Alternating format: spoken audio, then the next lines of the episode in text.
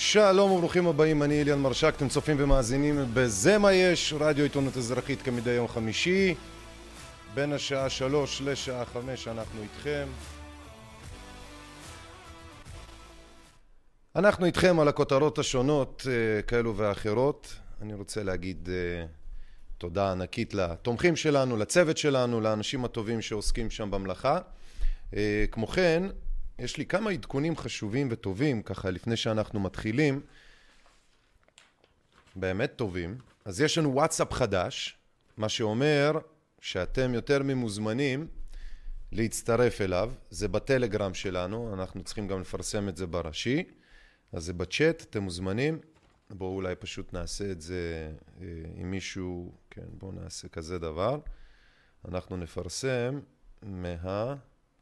רגע, איפה הוואטסאפ, הצ'אט, שנהיה בריאים מרוב דברים, רגע,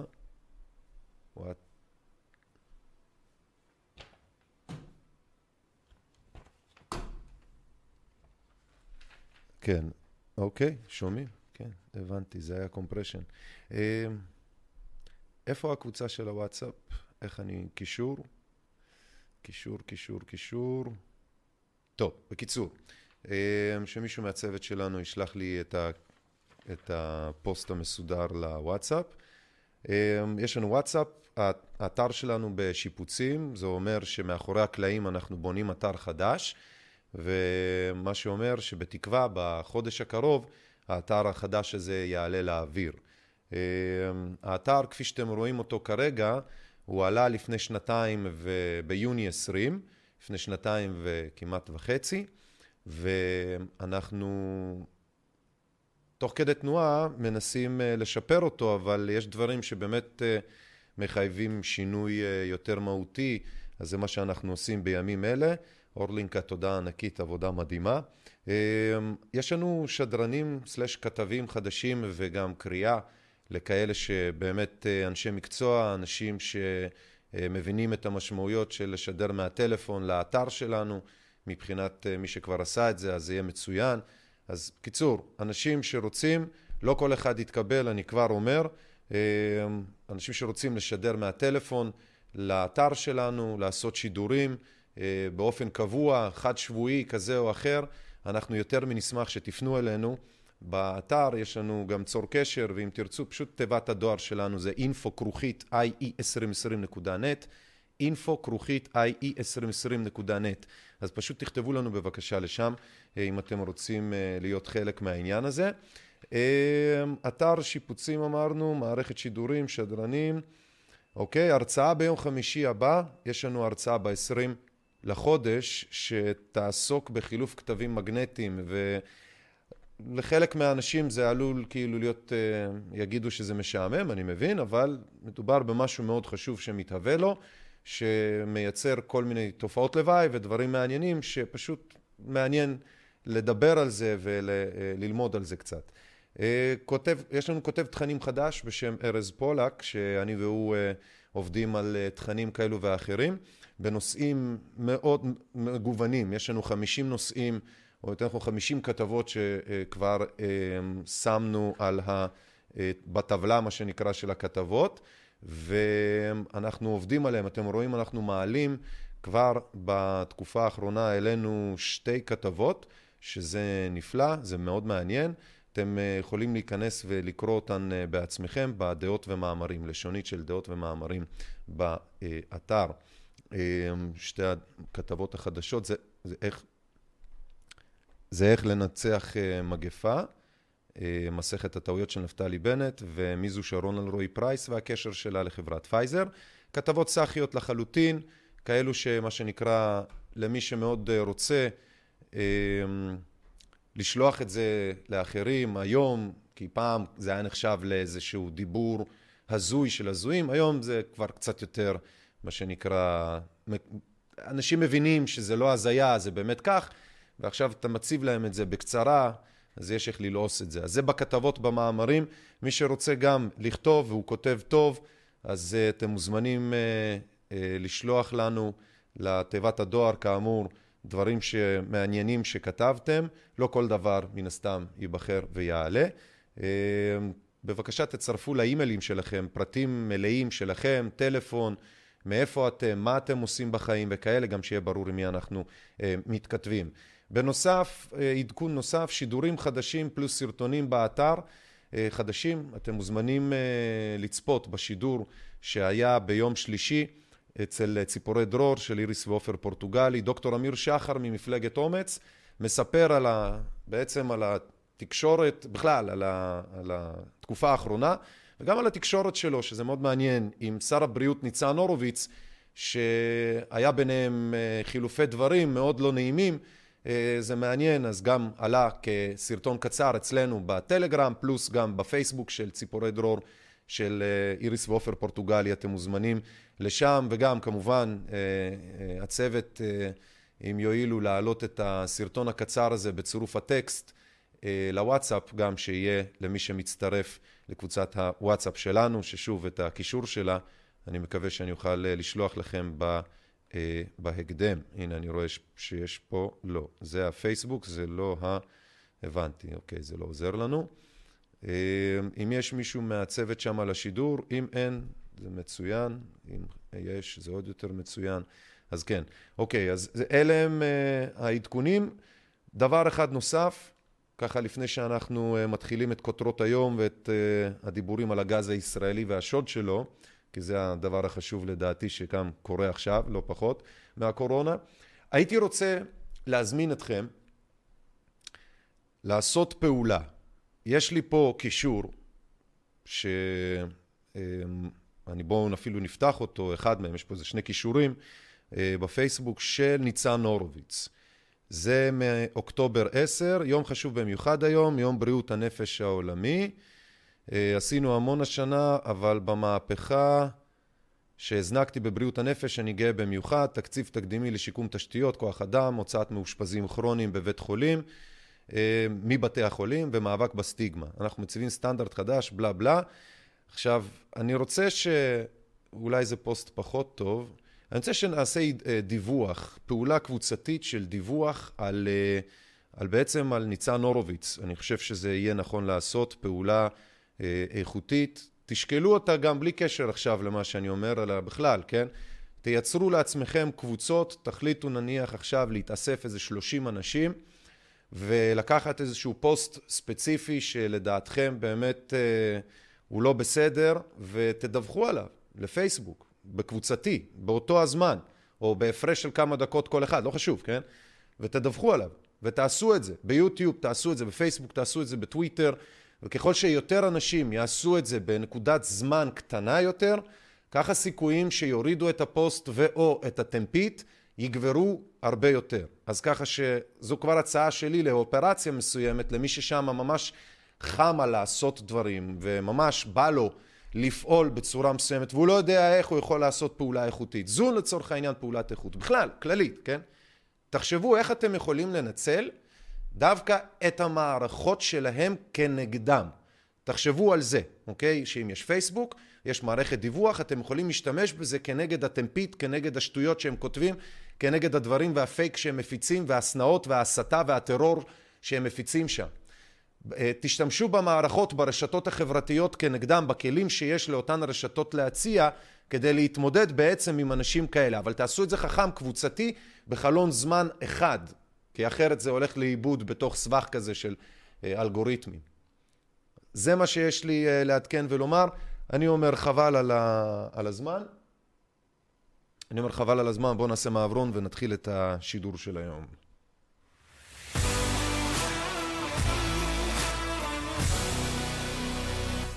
אז ברוכים המצטרפים לאתר שלנו. כאמור, כל העדכונים עדכנו. אנחנו היום מדברים על הגז, שוד הגז הישראלי, כדגש, כהרחבה. אנחנו לא נשכח כמובן גם לדבר על הכותרות השונות.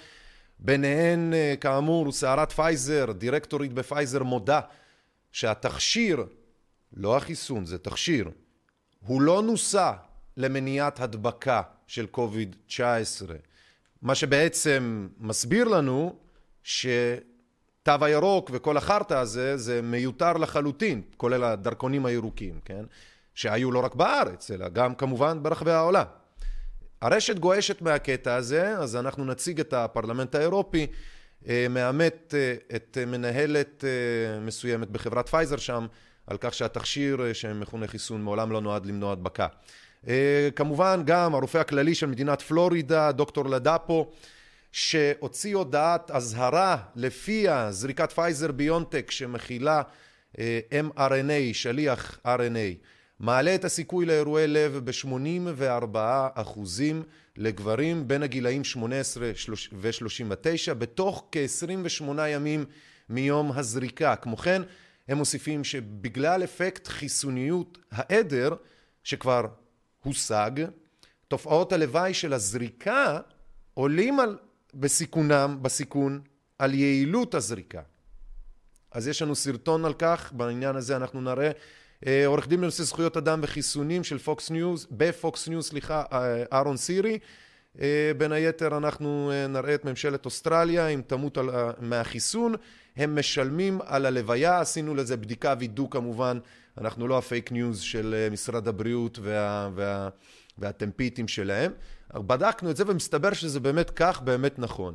סטיבן קירש, הבחור ההוא שהדהד את הפוסט של יפה שירז שפרסמה את הסרטון מהפגישה הפנימית שהייתה במשרד הבריאות, שבו הם בעצם מדברים על הבעייתיות המשפטית שעלולה לצוץ מהעניין של הזריקות המדיקו-לגלית. אז בקיצור, אותו קירש שהדהד את אותה יפה שירז מסביר שאוסטרליה פתרה את בעיית הססנות החיסונים.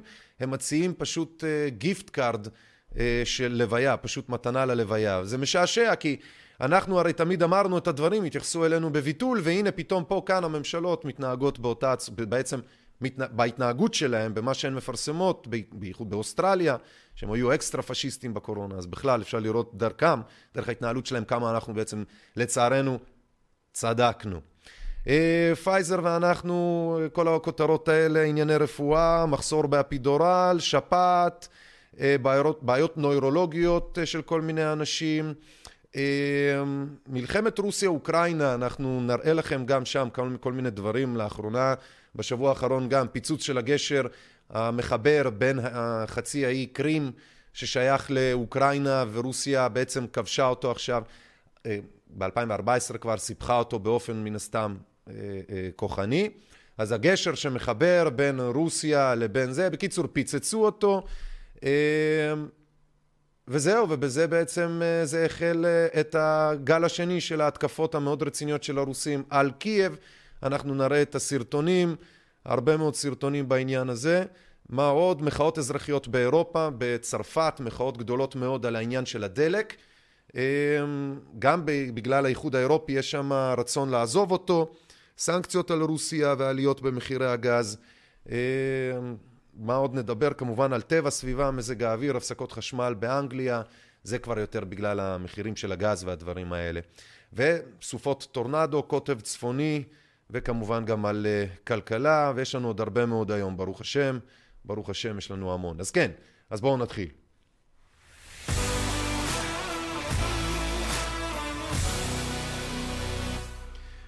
הגז הישראלי נמצא באזור תחילת, נאמר, שנות ה-2000, נמצא שיש גז בחופי ישראל, קצת לפני שנות ה-2000, כן, באזור הזה, באזור של המוות של יאסר ערפאת שם.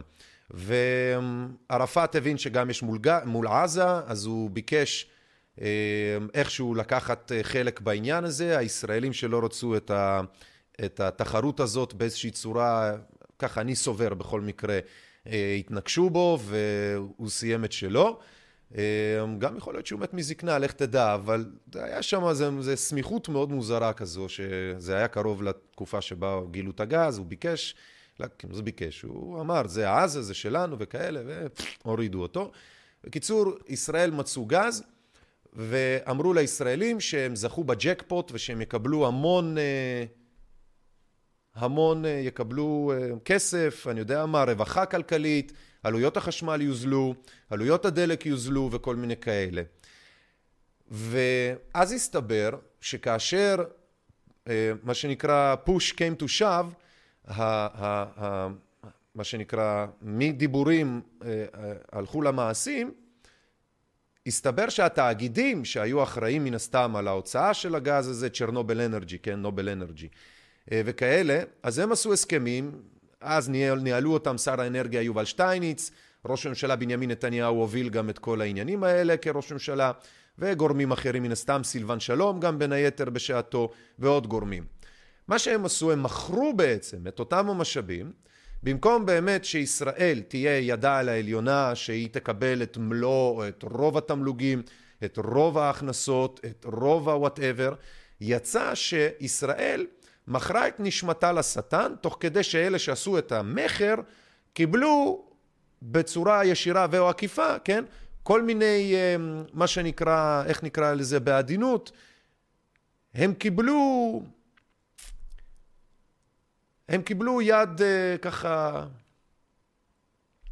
יד נעימה ומלטפת בתמורה, ואני אומר את זה לכאורה בלשון המטה, אבל ככה זה די ברור שזה עובד בכל העולם. הציבור התרעם, נעמד על הרגליים שלו. ב-2014 אפילו הייתה מחאה מאוד גדולה של מחאת הגז. המחאה הזו הייתה הולכת, אני הייתי גם משדר משם, הולך שם וכל מיני כאלה. מה בעצם המחאה אומרת? שוואט הפאק לוקחים מישראל ונותנים לאחרים. ומשאירים אותנו אגב בלי כלום כמעט. ולנו נותנים את הגז לבעלים שלו, כן, לכאורה, במחיר יותר גבוה משאמור להיות. ואנחנו התרעמנו על זה וזה לא עזר כלום, ועשו ועדה כדי לסתום את הפה לציבור, קראו לשישינסקי, גם זה לא עזר כלום. ובסוף הציבור התעייף מהמחאות והבין את רוע הגזרה, וסתם את הפה והמשיך בחיים שלו, והיום אתם רואים בעצם שאין לנו שום ירידה במחירי הדלק, אין לנו שום ירידה במחירי החשמל, אין לנו שום למעשה הנאה אמיתית מהעובדה שיש לנו את משאב הגז. משביססנו את העובדות האלה, עכשיו בואו נדבר על מה התרחש בשבועות האחרונים, בכלל, מה מתרחש בשנים האחרונות מול ישראל ולבנון. מדינת ישראל, כמו כל מדינה שיושבת על, על איזשהו ים, יש לה שטח טריטוריאלי בתוך הים של סדר גודל 9 קילומטרים. הוא מחולק לכל מיני שמות, בכל מיני אזורים.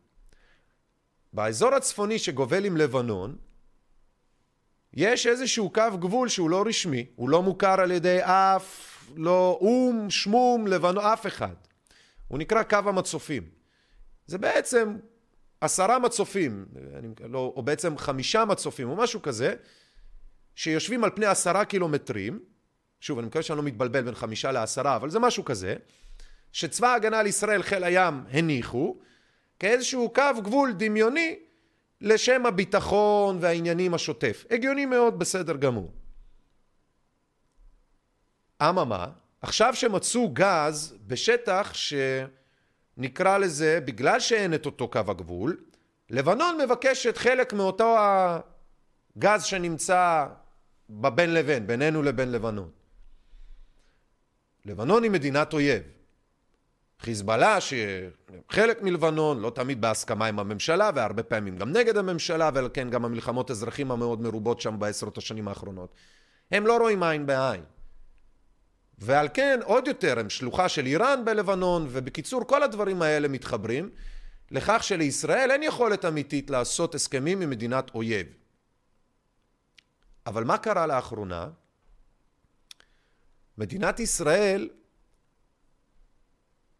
נצרכה להבין מה עושים עם הגז שנמצא, והיא הסכימה, תשימו לב טוב, לעשות חלוקה על בסיס אותו קו המצופים שצהל שמו, חלוקה של 45-55 לטובת לבנון, לא ישראל, של אותו שטח שנמצא, שטח המריבה לכאורה.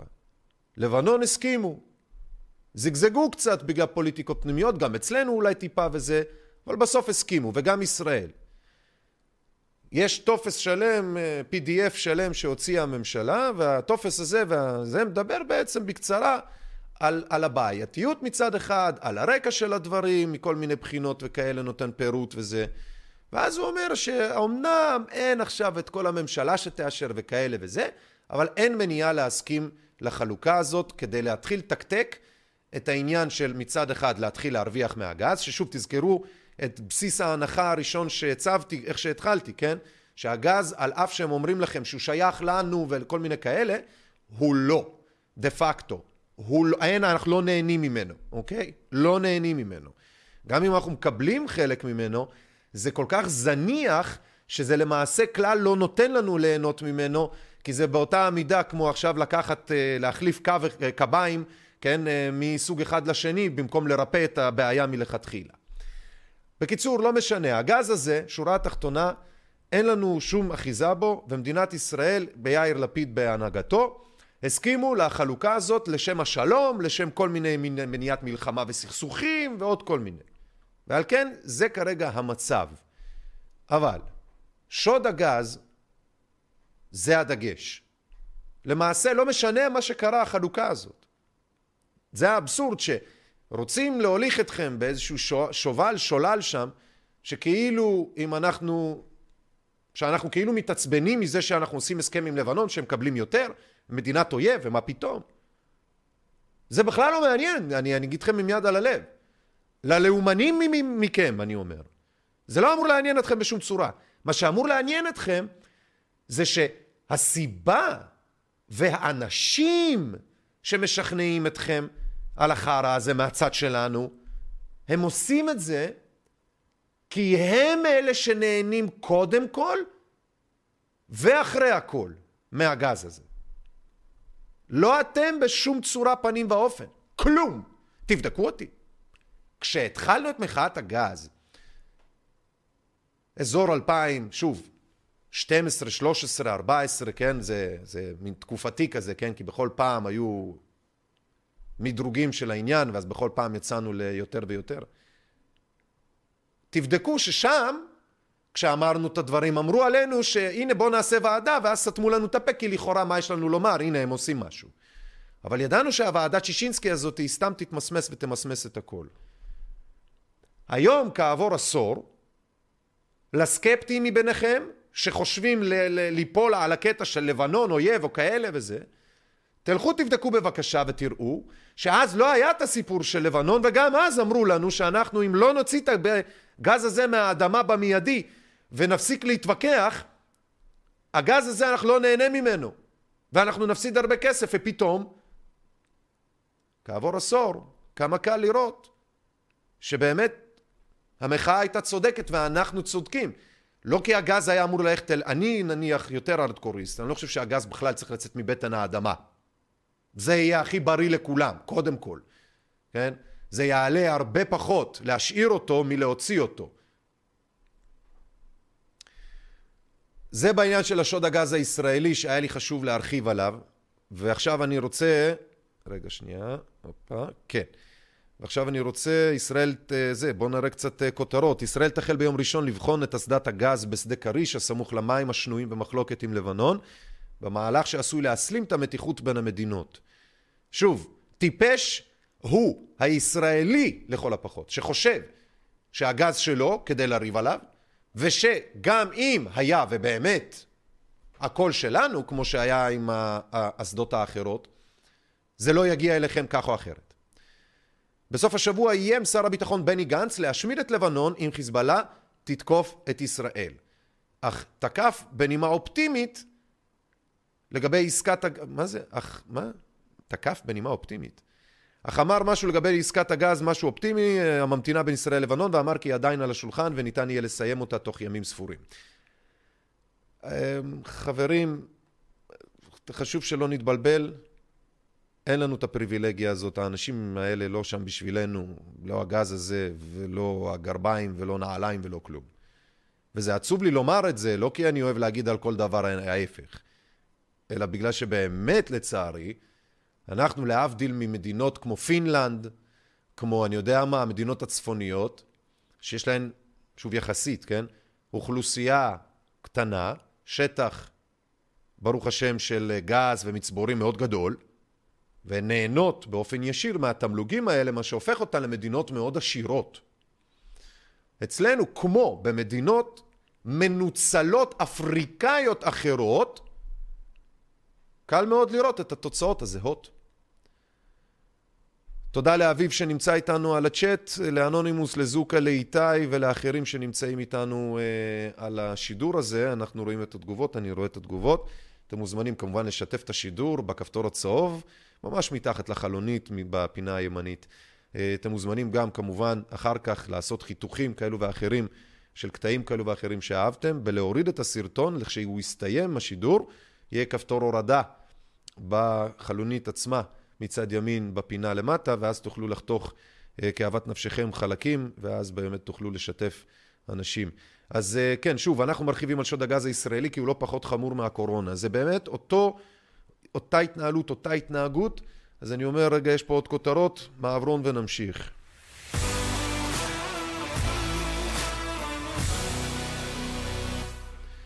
טיפה לרענן את הסדם, טיפה לרענן את הזרם. אסדת קריש בסכנה, האקרים בשליחות איראן בזה מדאיגים. אני לא יודע למה הכותרות האלה. הרי שוב, אם יוצאים מתוך נקודת הנחה שעד היום מי שאיים עלינו היו תמיד אלה שלקחו לנו וגנבו לנו מתוכנו, שזה השליטים, השלטונות, התאגידים שהם מביאים לפה, האמריקאים, בעלי אינטרסים זרים, חסרי דגל, כאלה ששמים חשבונות ב-offshore accounts, כן? בעצם במקלטי מס. ומקלטי מס למה? כי אין להם אינטרס לחזק את המטבע המקומי כמו לחזק נטו את עצמם. אגב, הרבה מאוד פעמים המטבע המקומי, ההתחזקות שלו מאיימת על הכלכלה המקומית והתאגידים שתלויים בפטרודולר. פטרודולר זה מונח שאומר מטבע מבוסס נפט, וזה הדולר. הדולר הוא זה שבעצם בו סוחרים בנפט, ועל כן הוא זה ששולט. וזה בדיוק הבעיה האינהרנטית המובנית של ההבטחות סרק האלה לאנרגיה זולה וזמינה וכאלה. אז אייס כותבים שהסדת קריש בסכנה. מאיזו בחינה? כאילו, אם מחר היא תיעלם פיזית, לא תהיה יותר, לא משנה, האקינג, כן? זה כהוא זה לא ישנה לאף אחד מכם ומאיתנו, לעושר שלנו או לרווחה הפרטית שלנו כזאת או אחרת. כהוא זה. וזה מה שעצוב פה, שזה לא קשור לפרסים. זה נטו יובל שטייניצים, נתניהוז וקסטה שזהה להם, לא משנה איפה בעולם. כולל האיראנים אגב, כולל הלבנונים, כולל מדינות אויב כאלו ואחרות. מה שבשבילנו הם מציירים כאויבים, בשבילם זה שותפים לביזנס. הלא בשביל עסקי המלחמה, שלום הוא לא בסדר. מלחמה זה מה שצריך להיות. תספרו לי עוד על הרווחה הזאת שאתם מדברים איתי עליה, באיזה איום מדאיג אנחנו מדברים פה על אסדת קריש.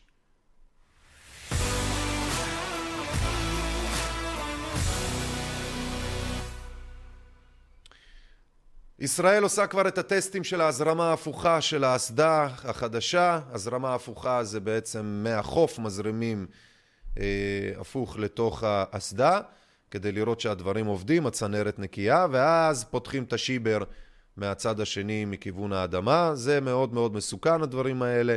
מי שחושב שמדובר באיזשהו משהו רגיל, סתמי, לא. בכל פעם כזאת שפותחים את בטן האדמה מהים, זה רק תמיד שאלה של זמן, ולא שאלה של אם, עד אשר בעצם יתפרץ, יתפוצץ, יזהם, ובאמבטיה קטנה, מי שלא יודע, הים התיכון נחשב לכזה דבר, לאמבטיה קטנה, וכשזה קורה באמבטיה קטנה כזו, ההרס הוא הרבה יותר רחב וגדול, ולהרבה יותר זמן. כי כשזה בים, באוקיינוס הגדול, אז זה פתוח, אז יש לך מה שנקרא את כל העולם ואחותו, אבל בתוך האמבטיה הזאת, עד שזה יצא מהפתחה של גיברלטר, וואו, אתם ואנחנו בדוק, זה רק שאלה של זמן. זה קרה בארצות הברית, בכל הסביבה, בצפון, באנגליה, בסביבה שגם שם, הכל איפה שקודחים באפריקה, זיהומים על גבי זיהומים על גבי זיהומים. זיהום נפט, אסדות קידוח, אפריקה, תמונות, ככה בעצם זה נראה אסדות, אתם בוודאי יודעים. למעלה, השריפות של האסדות האלה נראות עוד באמת משהו יפה וסטנדרטי. אבל מעלמטה כשהחרה הזה פורץ, ההרס הסביבתי הוא באמת קטסטרופלי. הוא באמת קטסטרופלי. זיהום נפט זה אחד הדברים הכי קטסטרופליים שיש, כן?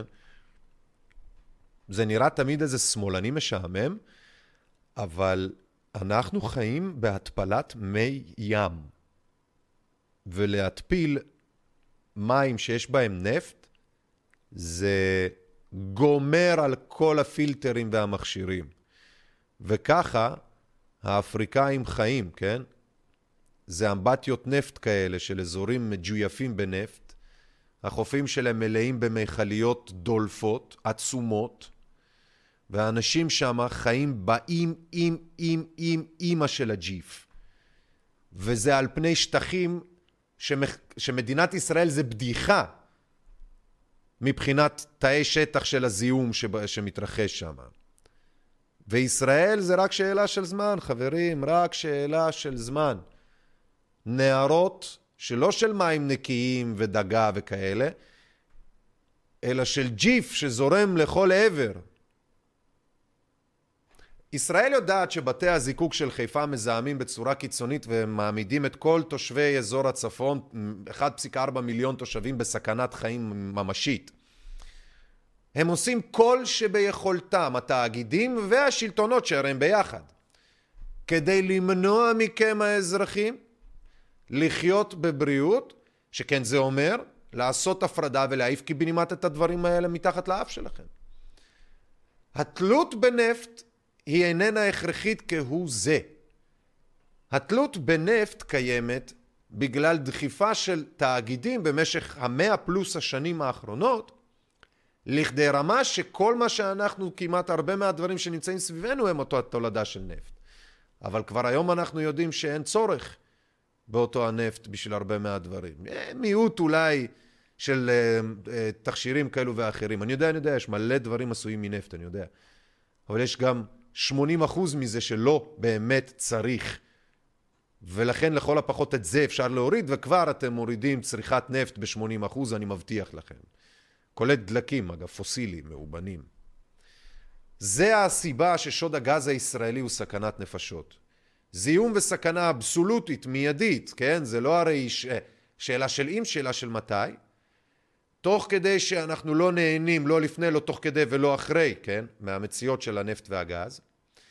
תוך סכסוך של השכנים שלא ייהנו מזה, אבל עדיין זו סיבה ללאומנות הדדית, כאשר אין באמת צורך באחת כזאת, ששוב, זה הולך לתאגידים ולא אלינו.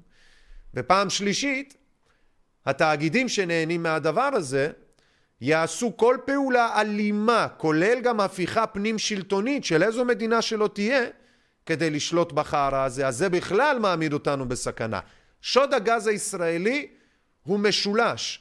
הוא בתוך השלטונות כסוס טרויאני, על ידי יובל שטייניצים, נובל אנרגיז, צ'רנובל אנרגיז, ועל ידי כל מיני לוביסטים, תאגידיסטים, ואנשים מסוכנים. אנשים שאין להם שום בעיה, שוב, כמו פוליטיקאים, שזה המאפיין העיקרי של האישיות שלהם, כן? הם סוציופטים, מנותקים לחלוטין, מצפונית, כן? להימנע מלעשות דברים שהם עלולים לעשות נזק סביבתי עצום על בני אדם, על חיים ועל כאלה. הם מנותקים מזה, על כן זה למה הם מסוגלים לעשות את זה. זה הסכנה שאנחנו נמצאים בה. שוד הגז הישראלי הוא אפילו לא כלכלי, כמו שעוד פעם, הוא על החיים שלכם. בתי הזיקוק, יתפוצצו או לא, זה בסוף מה אנחנו נשלם בחיים, כן? זה לא הרי הביטוח, הרי חברת התאגיד חושב על הביטוח שהוא יקבל או לא. אבל אחר כך זה, או בתוך כדי, זה חיי אדם שמתים.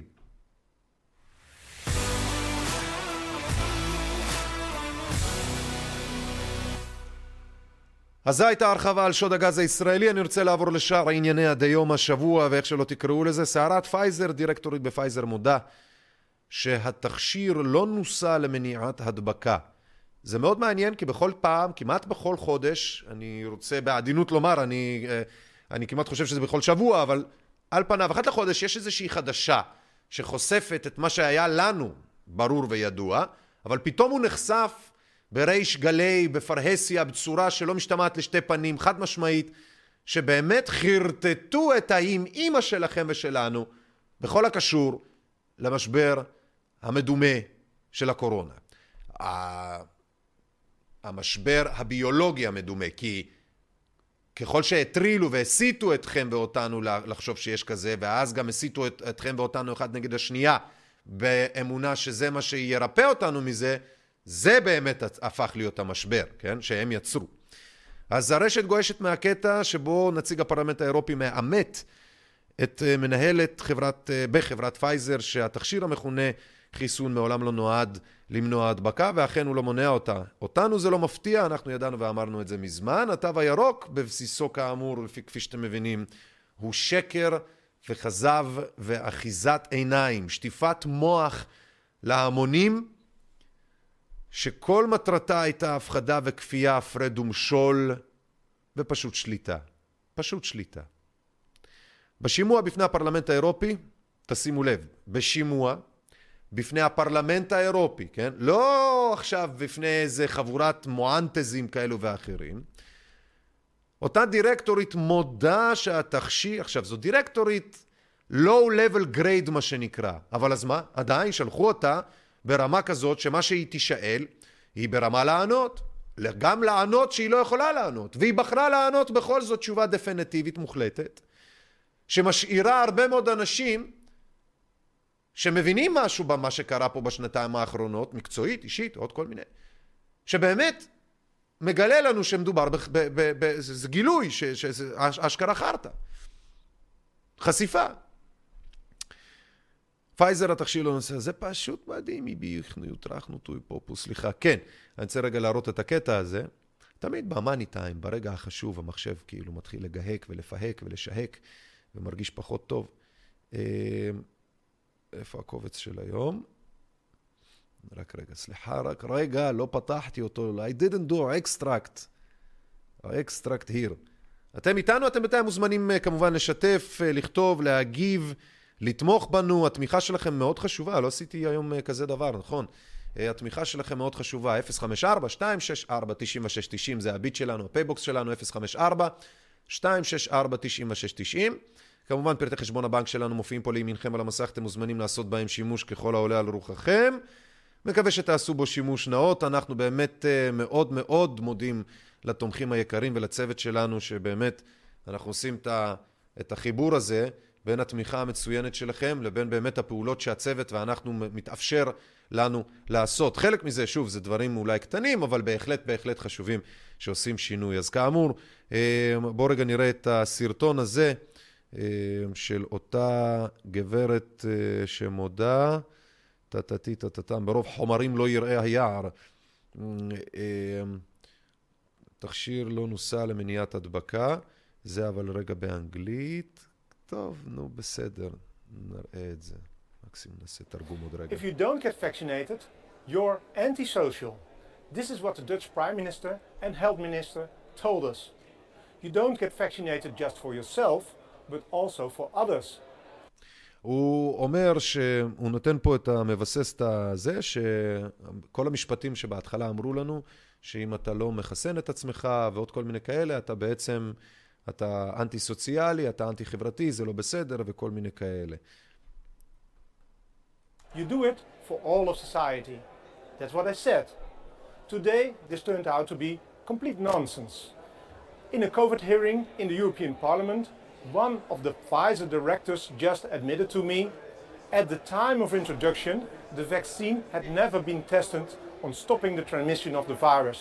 הוא אומר שבתור נציג שהיה בתוך הדבר, הוא היה בתוך הכינוס הזה של הוועדה האירופית הזאת, והוא שאל באמת את הנציגה, והיא אמרה לו, הוא שאל אותה האם הדבר הזה באמת יכול לעזור למנוע את הקוביד וכאלה וזה.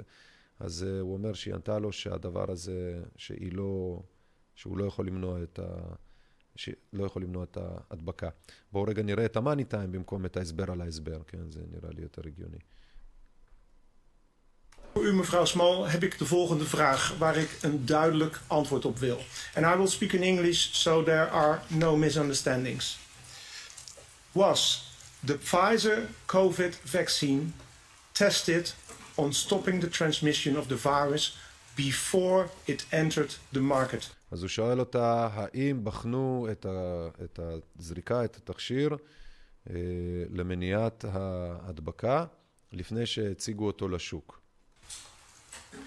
If not, please say it clearly. אם לא, בבקשה תאמרי זאת בבירור. If yes, are you willing to share the data with this committee? אם כן, האם את מוכנה לחלוק את המידע עם הוועדה הזו? And I really want a straight answer. Yes. ואני באמת רוצה תשובה ישירה, כן או לא. Yes or no, and I'm looking forward to it. Thank you very much. Regarding the question around did we know about stopping humanization before it's entered the market? No. These אומרת בנוגע לשאלה שלך, האם זה עוצר באמת את האם זה עוצר את ההדבקה, אז היא אומרת לא. You know, we had to really move at the speed of science. היא אומרת לא, כי היינו צריכים להתקדם מהר מאוד במהירות המדע, ככה היא אומרת. למרות שמהירות המדע, אם היא באמת רוצים להתעקש על המונח, זה אומר לא שנה, סליחה, חצי שנה למצוא חיסון, אלא זה 10 שנים למצוא חיסון. זה מהירות של מדע, אבל היא מתעקשת לומר, כן. To really understand what is taking place in the market. This is scandalous. אז זה באמת הפיצוץ הפצצה, ולצערי הרב זה מעמיד בתביעה, או יותר נכון, זה מעמיד בסיכון הרבה מאוד גורמים, כמו את שרון אלרוי פרייס, כמו את ניצן הורוביץ, סיגל סדצקי, פרופסור גרוטו, סימן טוב, באמת גורמים רבים במדינת ישראל, זה מעמיד אותם חשופים לתביעה הדבר הזה, ולא רק זה, אלא בנוסף, הדבר רגע, הדבר הבא, אני רציתי להראות, הבנתי, זה לא פה, זה בוואטסאפ. זה בוואטסאפ, בוא נראה הסרטון. טוב, בוא נראה את זה מפה, אני שונא את רמבל, אבל אוקיי. מה זה? זה פרסומות ברמבל? מה? למה? אוקיי, הנה. For what was Pfizer got to hide? אוקיי, פה זה אותה הוועדה, הנציגים פה בקיצור זה אחרי הדיבורים של אותה הגברת. הוועדה התכנסה למסיבת עיתונאים שהיו בה מעט מאוד עיתונאים, כפי שאתם יכולים לראות, והם בעצם בפה מלא, חד משמעית, ללא שום טעויות, אומרים שפייזר שיקרו והונו ציבור של מעל 400 מיליון אירופים, בקבוצה הזו של האנשים, מי שדובר לדעתי, אם אני לא טועה, הוא מרומניה. לצידו יש מספר נשים, שאחת מצרפת, השנייה מאיטליה, עוד אחת לדעתי מגרמניה, ועוד נציגים יש שם, והוא פה בעצם אומר בפה מלא, שתכף אנחנו נשמיע את 8 דקות האלה, אני אנסה ככה בקצרה אחר כך לתרגם, לתמצת, אבל זה פשוט חשוב לי שאנשים יראו וישמעו שאשכרה האיחוד האירופי, אוקיי? הפרלמנט, גורמים גדולים מאוד בו, נציגים של מדינות, מצאו והחליטו על פי כל מיני מן הסתם עדויות וממצאים אמפיריים, מדודים, חד משמעיים, שפייזר שיקרו והונו ביודעין תוך השחרה וצנזורה והסתרה, בנוגע לכל מה שקשור לזריקות, לסיכונים שבהם, לצורך שבהם, לגילאים שאין בהם צורך, ועוד כל מיני וריאציות שונות של השקר שלהם. והם אומרים פה בצורה שהיא לא משתמעת לשתי פנים, שהם תפסו אותם עם המכנסיים למטה, עם הכובע בוערך שלא תגידו את זה. אז נמצא שעכשיו אנחנו כמה דקות, זה 8 דקות, בואו נראה כמה דקות לכל הפחות, אם זה יגיע לחלק של הצרפתית או זה משהו כזה, אנחנו נעצור את זה. אבל לדעתי זה רק החלק של הרומני. והוא אומר פה בצורה מדהימה את הדברים. בואו נשמע בבקשה. This is a question that we are all asking after we found out that the CEO of Pfizer, Albert Borla, pulled out. The interesting thing is, a few weeks ago, the CEO of Moderna, you know, we were criticizing these pharma companies, you know, for being or for lacking transparency.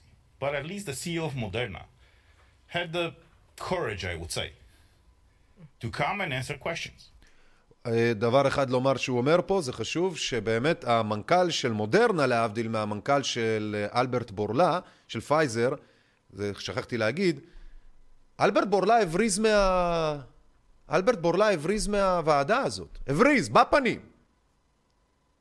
והוא שלח את אותה נציגה פוסטמה. בהתחלה הבריז, אחר כך שלח איזה נציגה פוסטמה, כן? ופה הוא מתחיל לומר, לפני את הביקורת שלו על פייזר, הוא אומר שלפחות מודרנה שלחה את המנכ"ל שלה. לא כדי להחמיא לפוסטמות האלה, אבל זה מעניין. בבקשה.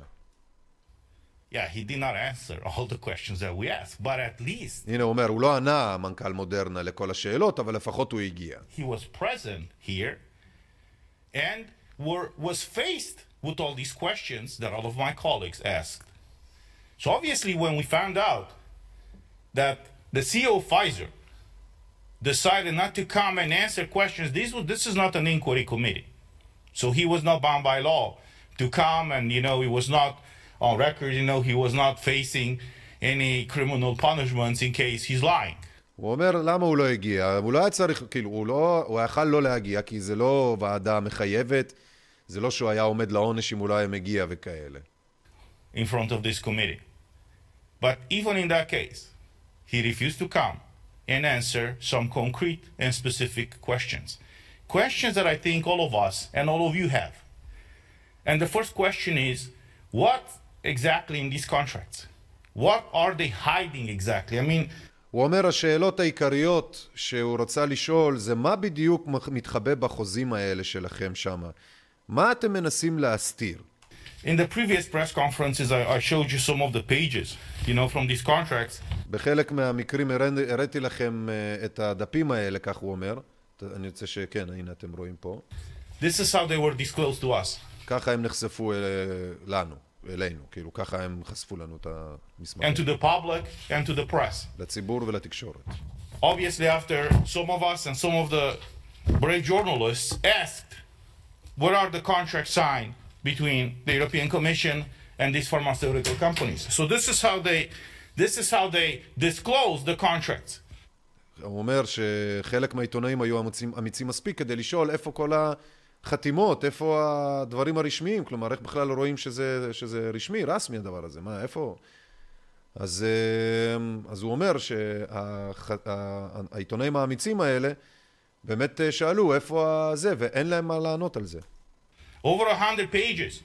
Every contract with Pfizer, with Moderna, tens of pages of those contracts were blacked out. So yesterday when we asked, I was the one asking and some of my colleagues asked, when are they going to fully release these contracts? The representative of Pfizer, who was sent to replace the CEO of Pfizer, said that they can't fully disclose these contracts because they have some commercial secrets over there. אז הוא אומר את מה ששרון אלרוי פרייס אמרה, שהסיבה שהם לא חושפים את החוזים המושחרים, לטענת אותה נציגה של פייזר, כפי שהוא אומר פה, אז זה בגלל שזה, בגלל סודות מסחריים. סודות מסחריים. And they have to protect their interests. ושהם רוצים להגן על האינטרס שלהם. I'm asking you, what about the interests of our people? הוא אומר, מה עם האינטרס של האנשים שלנו? What about the interests of the Europeans whose money was spent or wasted, I would say now? הוא אומר, מה עם האינטרס של האירופאים שהכסף שלהם מושקע, ואז הוא מתקן את עצמו והוא אומר, בוזבז על הזריקות האלה. To buy these medical products that are not providing what they were marketed for. הוא אומר, מה זה הבזבוז הזה של זריקות שלא באמת עושות את מה שהם אמרו שהם יעשו, הזריקות, שהן לא באמת יעילות. Because what we found out yesterday, כי מה שגילינו אתמול, when one of my colleagues asked if they tested in the... כשאחד הקולגות שלי שאלו האם הם בדקו את הזריקות האלה שהן מונעות את ההדבקה, אז היא אמרה לא. This case Pfizer. If Pfizer tested, if their medical product is stopping the spread of the virus, we were shocked to find out yesterday that they haven't tested their vaccine to see if it's stopping the spread of the virus.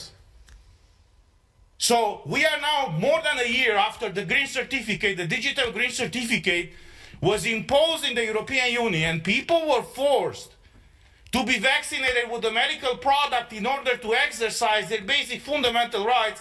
And they were told, and we were told, we were voted against the green certificate, but many of our colleagues voted in favor of it because they believed what these companies had said. הוא אומר שעכשיו, שנה ומשהו אחרי, כל הדיבורים והסיפורים והקשקושים שלהם, אז הוא מזכיר לאנשים שעל סמך הקשקושים והשקרים של זה, אנשים כמו הקולגות שלו באיחוד האירופי, הוא אומר, הוא לא, אבל הקולגות האחרות בחרו בלעשות דברים אנטי-חוקתיים, כמו פספורט ירוק, דרכון ירוק, תו ירוק וכדומה. That if you get vaccinated, you will not be infected and you will not spread the virus.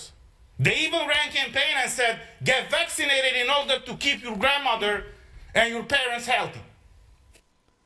אז הוא אומר שהם אפילו הריצו קמפיינים שניסו לשכנע אנשים להזריק כדי לשמור על הבריאות של האחרים, הסבים והסבתות וההורים. הוא מנמק פה בעצם ש... הם שיקרו, זה שקר, הם משקרים. ועל בסיס השקרים האלה, החליטו לעשות דברים באמת, באמת פשיסטיים שחבל על הזמן. יש כאלה שאין להם בעיה עם פשיזם, כמו לשף חיים כהן, עם דיקטטורה. לך תדע. And we find out now, after more than a year, that when they requested the special marketing authorization, they haven't tested the vaccine. to see if it's stopping the spread of the virus. הוא אומר שכשהם ביקשו את ההיתר שימוש בחירום של אותה זריקה, הם למעשה אפילו לא בדקו האם הזריקה עוצרת את ההדבקה מהחרה הזה. מדהים, פשוט פאקינג מדהים. בואו נמשיך, זה מדהים. So I'm asking again, and we are asking again, what are they going to hide? What do they hide exactly? אז הוא אומר, אני שואל שוב, מה הם בדיוק מסתירים? Why aren't they transparent? למה הם לא שקופים? With their medical product, we heard yesterday, I mean, I was shocked. Because Pfizer used this opportunity just to do a PR campaign. And even lecture us, why are we asking this and not asking that? Who are they to question us? What kind of questions do we ask? הוא אומר שבוועדה שכשהם זימנו אותם לדבר, אז פייזר במקום לענות על השאלות, אז הם שאלו את השואל, או יותר נכון, אמרו לשואל איזה שאלות לשאול. אז הוא מתעצבן ואומר להם, מי הם שיגידו לנו איזה שאלות לשאול אותם? בואו נמשיך. We are elected by the people for the people, not they. אנחנו נבחרנו על ידי האנשים בשביל האנשים ולא הם. And they are supposed to answer all these questions, which they have not.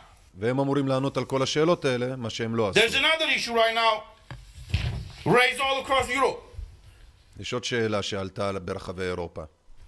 The excess mortality rate. אחוז התמותה. In the month of July 20.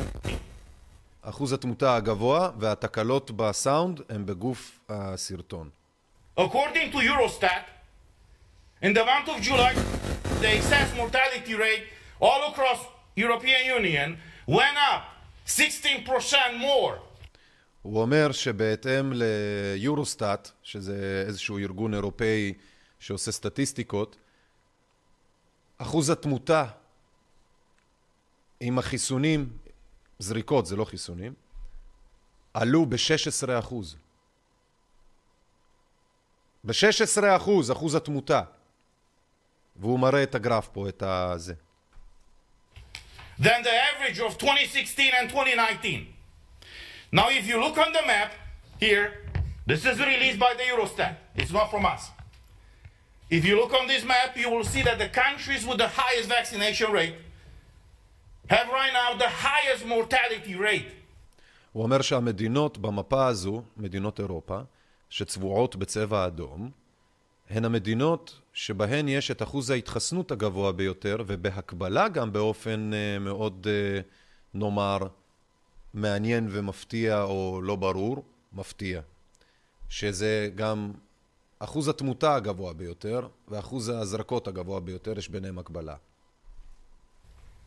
So obviously we asked, is there a connection? אז הוא אומר, אז ברור שאנחנו שואלים האם יש קשר. Between being vaccinated and having a higher mortality rate? בין הזרקות לתמותה. Everybody's avoiding. כולם נמנעים מלענות. Answering this, I would say, logical question. כולם נמנעים מלענות, כן. There's another issue. יש עוד עניין. A year ago, לפני שנה, אני ביקשתי את ארגון הבריאות האירופאי להפנות אליי נתונים כן. Because I wanted to have an informed decision, I would say, when I voted in favor or against the green certificate. כן, רציתי מידע נוסף בנוגע להחלטה להצביע בעד או נגד התו הירוק. And one of the questions that I asked Emma is to send me all the trials, the tests, the clinical trials that all these medical companies had done either in animals or in humans before they requested the marketing authorization. So in the case of Pfizer, here's something interesting. הנה משהו מעניין. When they submitted the information, כשהם הציגו לי את המידע, and the clinical trials to Pfizer, here's all the של כל המחקרים של פייזר על הזריקה, tests, הנה כל הניסויים, that they submitted along with the request, שהם הציגו לנו, they submitted a clinical trial, הם הציגו לנו ניסוי קליני, that started in January 14th, 2020, שהתחיל בינואר 14 בינואר 2020. I asked yesterday the representative of Pfizer and she declined to answer. שאלתי את הנציגה של פייזר והיא נמנעה מלענות. How is it possible that we the world found out in December of 2019 that there is a COVID? איך יכול להיות שהעולם שגילה בדצמבר 2019 רק שיש COVID? Coronavirus as it's called in China, December of 2019. On January the 11th, the Chinese government released the DNA data, or a segment of it, to the public, and 3 days later, Pfizer already started the tests for this vaccine. הוא אומר, איך יכול להיות שב-14 לינואר אמרו לעולם שיש קורונה, כאשר זה התגלה בסין בדצמבר 19, וכמה ימים לאחר מכן, הסינים שלחו את הרצף של ה-DNA של הדבר הזה, וכבר היה לפייזר את הנוסחה של החיסון לכאורה. איך זה יכול להיות? איך כל כך מהר? ואז הוא הולך ואומר גם שיש תיעוד לחברה אחרת, לדעתי ביונטק או מודרנה, שיש להם את זה כבר מ-2017. וזה בול מה שאנחנו שידרנו בשידורים הקודמים שלנו בנושאים האלה. How is that possible? איך זה יכול להיות? She did not answer. היא לא ענתה. In the case of Moderna, במקרה של מודרנה, and I asked the CEO of Moderna 2-3 weeks ago when he was here. They submitted trials since 2017. הוא אומר, הם הציגו את המחקרים שלהם על הזריקה הזאת כבר ב-2017. So I'm restating the question, how is it possible that when we found out in the fall of December, in the winter of 2019 about this virus, they submitted tests of their vaccines years before we found out about the virus. הוא אומר, איך יכול להיות שהם הציגו את הבקשה לפטנט או לזריקה שנים לפני שבכלל ידענו שיהיה קוביד או כל מיני כאלה. חברים יקרים, כפי שאתם רואים, ידענו.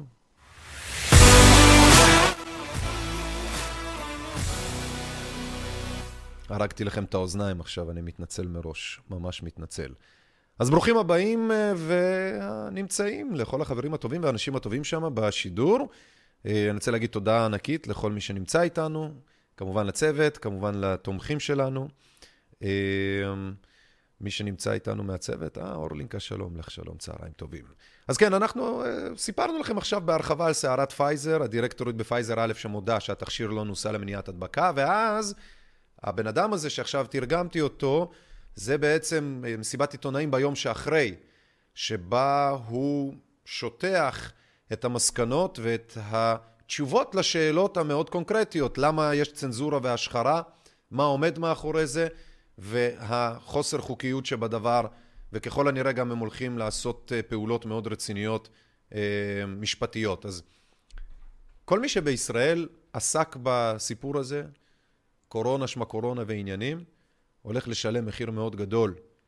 כן, כאילו מי שבעצם הפיץ את הקורונה, בין אם בתקשורת, בין אם בממשלה, דרך בעזרתה, שרים, עיתונאים, אתם הולכים לאכול תביעות על ימין ועל שמאל. מאוד רציניות אגב, כי אתם בעצם סייעתם לפגיעה ממשית בגוף ובנפש. שלא לדבר על הכסף, כלכלה, פרנסה, קהילות, תרבויות, ריתוך דלתות של בתי כנסת. ברוך השם, עשיתם את מספיק המעשים הנאציים שאנחנו לא צריכים עכשיו ללכת ולשכנע. זה כבר די ברור.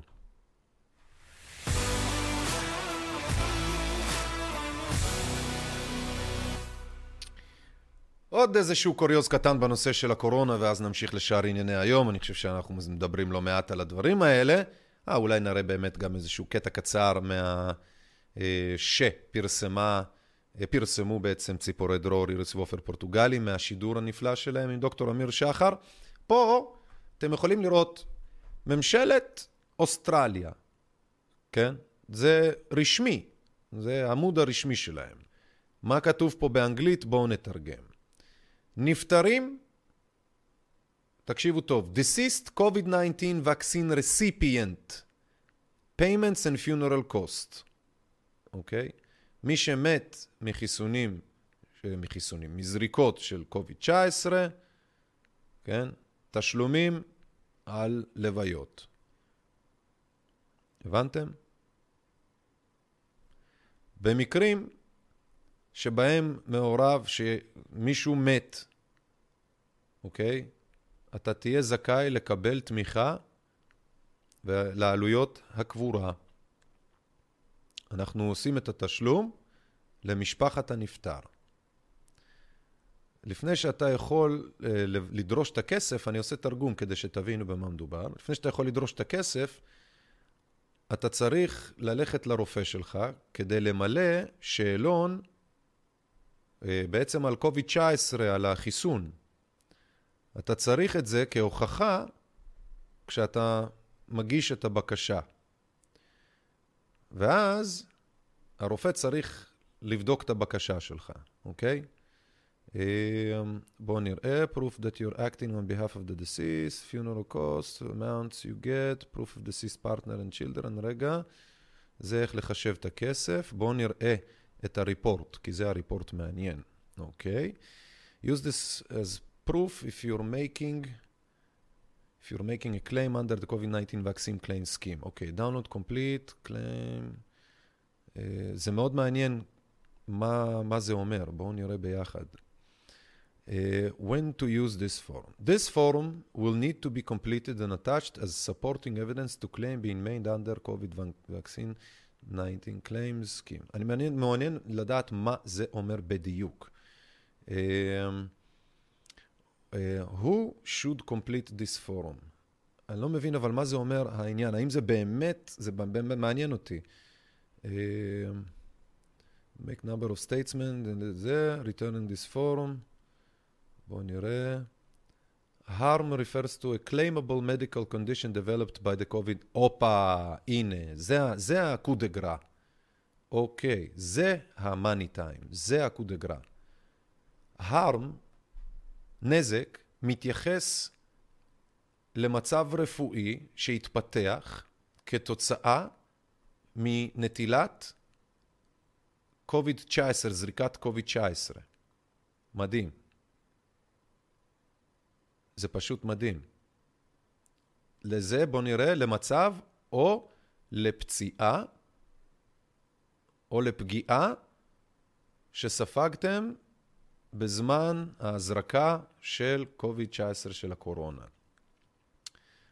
אבל זה לא יכול להיות אחד מהדברים האלה. להידבק מ-COVID-19, אם נדבקתם זה לא מספיק. מצב פסיכיאטרי פסיכולוגי. נזק משני, כמו להתעלף או הימטומה, כאבי ראש, עייפות, הזרקה, תגובות באזור ההזרקה, כאבי שרירים, סחרחורות, שלשולים, כאבים בגפיים, קדחת, חוסר שינה, בחילות, הקאות, אפתיות, עוד כל מיני, כן, כאלו ואחרים.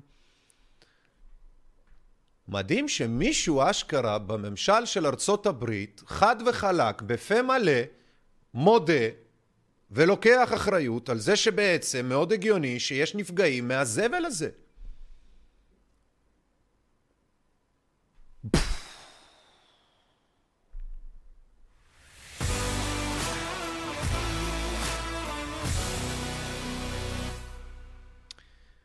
חברים יקרים, ברוכים הבאים ושלום לכם, אנחנו בזה מה יש ועם זה ננצח.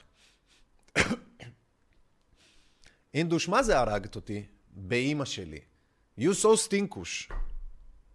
You so stinkush. You want to say hello to papa? רוצה לבוא להגיד שלום to papa? אין לך כוח, אה? היא במחזור, והיא מה זה מסריחה כפרה עליה?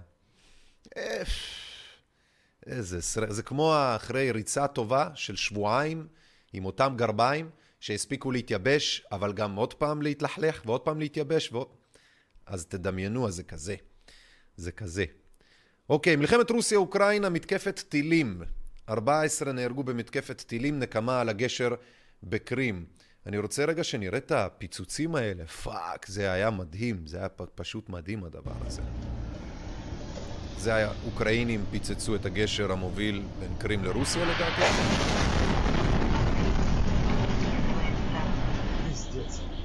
באמת פיזדץ, זה אחד, לא, זה פשוט שחבל על הזמן, בוא רגע נראה עוד אחד, זה עוד אחד, זה מרחוק, אחד הקטעים של הגשר, בוא נראה עוד קטע, איך זה נראה מתחת, ברוך השם, לא חסר, זה הפיצוץ, פובובום, שלום ולהתראות. עכשיו, זה יכול להיות כל דבר, יש הרבה מאוד סברות, שזה מתחת למים, שזה מישהו מתוך החבר'ה הרוסים, כאילו איזה עובד או מישהו שבגד, כל מיני תיאוריות כאלו ואחרות, כן? ויש פה עוד אחד שהוא הקודגרה, אחד מהיפים. מרגוס. כן. פריזייזי פרוצ'ייסה. כן. הם מנסים לנחש ברוסית ממתי ואיפה, כאילו לנחש איך היה הפיצוץ. כאילו לנסות להבין. בום. זה מדהים. פשוט מדהים. פשוט יפהפה. אז כן, ואז מה שקרה, בלט, נו מרשק, נו תראה איך זה נראה אחרי, מה אתה תשוט את אלה, ככה זה נראה אחרי. ככה זה נראה אחרי, הגשר בתוך המים שמחבר קו הספקה ראשי בין היבשה לאי, פה זה גם הקו של הזה, זה מופרד, שני נתיבים למטה של מכוניות, למעלה נתיב אחד של רכבת, וזה היה בלוני גז של הרכבת שם, זה בכלל, זה הכל התחבר בפיצוץ, ולכן גם הפיצוץ היה מאוד רציני, ואז מה שקרה זה שהרוסים, לא ריחמו על האוקראינים, ושמו להם גם טילים, זה טיל בגשר, לדעתי הרבה פחות ממה שהאוקראינים עשו על הגשר ההוא, אבל גם זה גשר להולכי רגל, כפי שאתם יכולים לראות.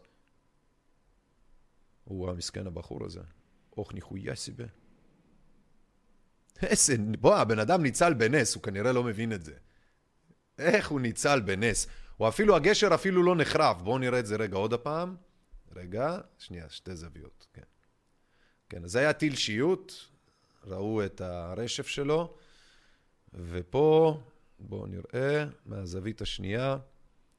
אפשר לראות את הבן אדם שהולך, ממש בא לחצות. זה, שוב אתם רואים, גשר קטן. באמת, יש לו מזל. יש לו ממש מזל לבן אדם הזה בחיי. ועוד טילים על קייב כתוצאה מההפגזה הזו על מרכז העיר.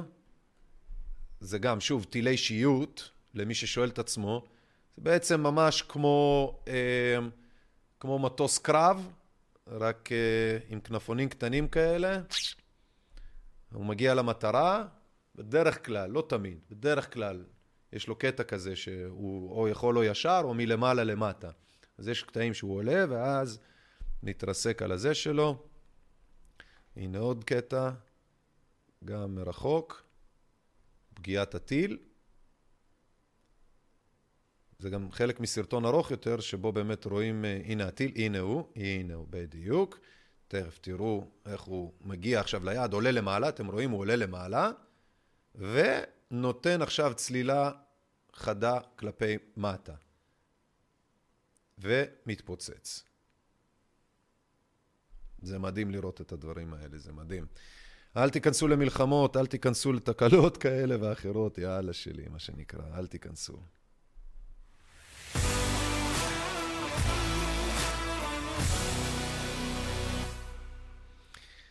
התורים המתארחים לדלק בקרים, יש מלא אנשים בכלל, הרוסים ב-2014 סיפחו, מי שזוכר באולימפיאדת סוצ'י וזה, סיפחו את קרים. על הים השחור, מין חצי אי, פנינסולה כזה גדול, אז רוסיה סיפחה אותו, מלא רוסים עברו לשם, והאוקראינים, בגלל הסמיכות, נותנים ברס שם בהרבה בחינות, כמו גם עם העניין של הגשר. התופעות תמיד זהות. הרוסים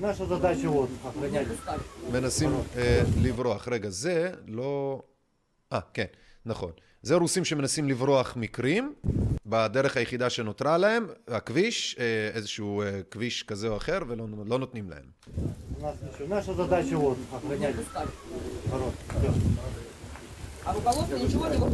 הם אומרים האזרחים מבקשים מהשומר לצאת, והמאבטח גבולות אומר שההוראות שלהם זה לא לאפשר יציאה של אף אחד. בנוסף, זה התורים לדלק, מה שרציתי להראות. זה התורים לדלק, מה שאתם רואים. זה שוב, זה קורה הרבה. בעיקר גם כי הרכבות או התנועה לקרים היא בעייתית, שוב, בגלל שהם תחת בעצם מלחמה, גם אם הם לא מודים בזה, ומה שאומר שהרבה פעמים יש התקפות מאוד רציניות כלפי האזור הזה של קרים, אז בעיות של אספקה, ואתם רואים את העניינים האלה.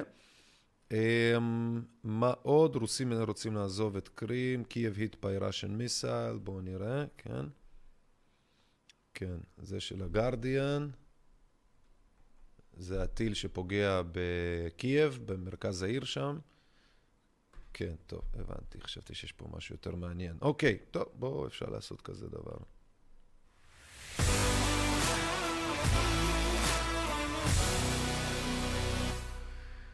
חברים, אני מקווה שאתם היום רואים דברים שלא ראיתם לפני כן, וגם אם כן, אני מקווה שראיתם וזנתם לדברים אחרים. בנוסף, תשתפו אותם, תעזרו לנו, תסייעו לנו בזה, לאחרים שלא ראו, שלא מבינים, שלא יודעים, שבטוחים בלא יודע מה, בכל מיני פייק ובכל מיני קשקושים, שלא באמת מתרחשים. וחבל, כי הם עושים החלטות שגויות על פי השקרים האלה. כתבה של הטלגרף. מחאות אזרחיות באירופה, אני רואה שאנחנו עוד רגע... לא, עוד יש לנו, ברוך השם, עוד יש לנו, כן. עוד יש לנו הרבה. מחאות אזרחיות באירופה. HSBC זה בנק של בעצם הונג קונג לדעתי. הולדינגס חברת החזקות המדורגת כתאגיד ה-14 בעולם. על פי הדירוג המשולב של פורבס. משרדי ההנהלה העולמית של HSBC שוכנים במגדל בקנרי וולף שבלונדון. נכון לאפריל 2016 שווי החברה הוא כ$116 מיליארד, היא הבנק הרביעי בגודלו בעולם והגדול ביותר בעולם שאינו סיני. הבנק מחזיק סניפים ברחבי העולם. למה זה מעניין אותי? כי היא שוברת את הבנק, הבנתי. אוקיי, בואו נראה מה זה אומר. פטיש, ואז היא נותנת לזכוכיות. HSBC? איזה תותחית. איזה שפיצית. איזה שפיצית. היא מנסה לדפוק בפינות, אני לא יודע, היא לא כל כך בפינה עצמה, אבל אם היא תנסה יותר בפינה, אז היא ירסק את כל הזכוכית. כמובן, לא לגמרי, כי יש על זה פלסטיק מגן מיוחד. שזה זה גם זה לא מתרסק. מה שעושים, אם אתה באמת רוצה לשבור זכוכית של חלון בנק, זה לא המלצה, כן? זה רק הכימיה. זה החלון, בגלל השכבה שיש עליו, הפלסטיק הזאת שמדביקים עליה, אז אם היא נמסה באיזושהי צורה, אז רק אז החלון הזה באמת יכול להישבר. כן, איזה תותחית, יאללה שם. איך לא שאינו קצר וסמן? איזה תותחית. עכשיו היא שלא בטעות תעבור לאיזה ביזנס אחר. אבל זה לא מספיק, צריכה לנסות יותר חזק. יותר חזק! כל הכבוד. אתה צריך באמת, באמת ביצים לעשות כאלה דברים. איזה יפה זה.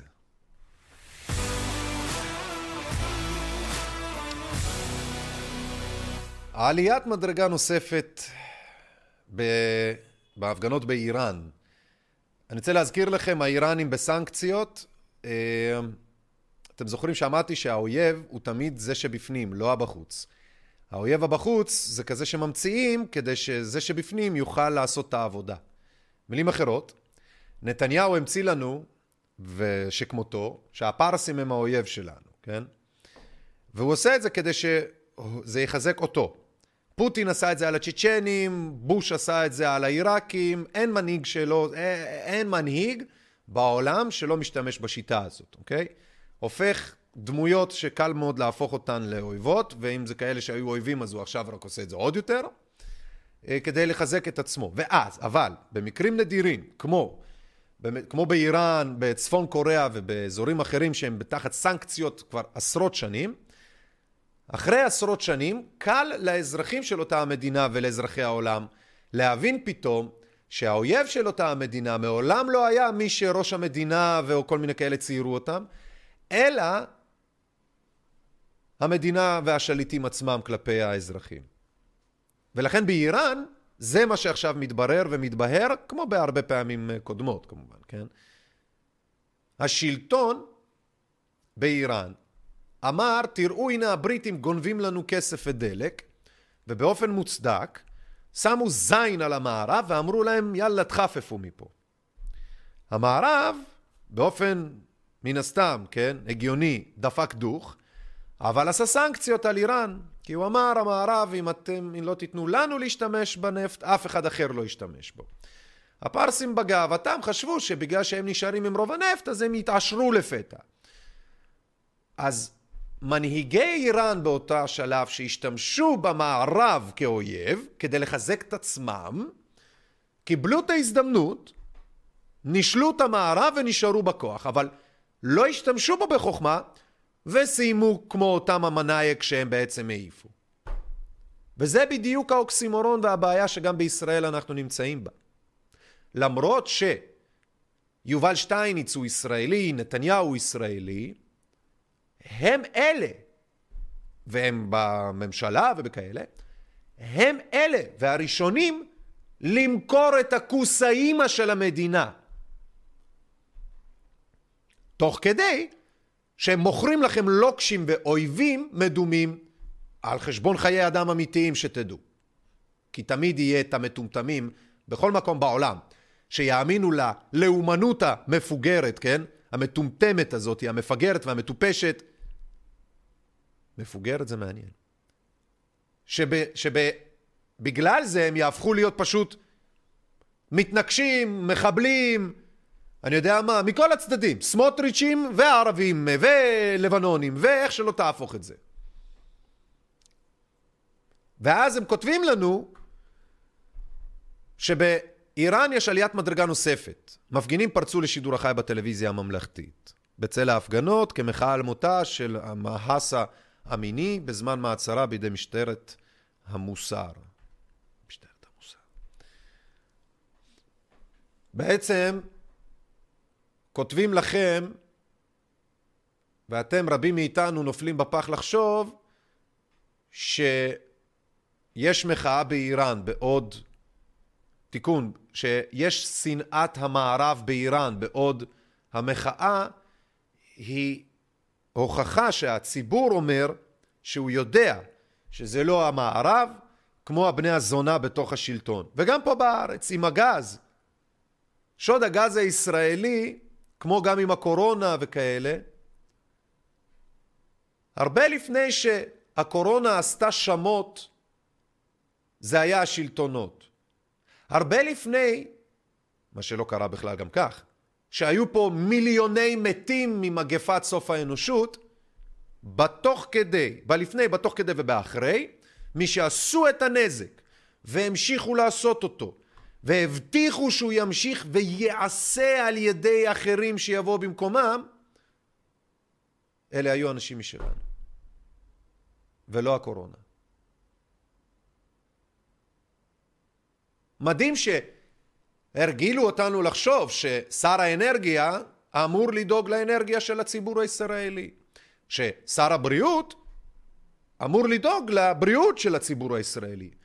אבל בשני המקרים, unequivocally, ללא שום ספק או יוצא מן הכלל, רואים פה את הקו הדמיון המשווה הזהה. בבריאות מכרו את הנשמה שלנו לתאגידי חוץ, תוך הבטחות שזה יעשה לנו ולכם טוב, ובאנרגיה אותו הדבר, כאשר התוצאה בשני המקרים זהה החולמניוקי. נזק סביבתי, בריאותי, כלכלי, רווחתי, איך שלא תהפכו את זה. וזה לילדים גם לעתיד, שהרי תראו, מתנו או לא מתנו במגפה פחות חשוב. האגרות החוב, החובות, השקרים וההבטחות השקריות שהבטיחו לכם ולנו, אנשים שידעו ויודעים גם היום, וגם אתם יודעים את זה, שהם זמניים ביותר. הם אלה שזינו את העתיד בצורה קיצונית, ואני מדבר איתכם העתיד ל-50, 60, 70 שנה אחר כך, כי כמו בצלפות, כמו בניווטים, סטייה של חצי מעלה בניווט, בבליסטיקה, על כל מטר שהסטייה הזאת אתה ממשיך איתה, על כל שנייה שהסטייה הזו ממשיכה, אקספוננציאלית, התוצאת לוואי מהדבר הזה, זה קטסטרופלי יותר ויותר.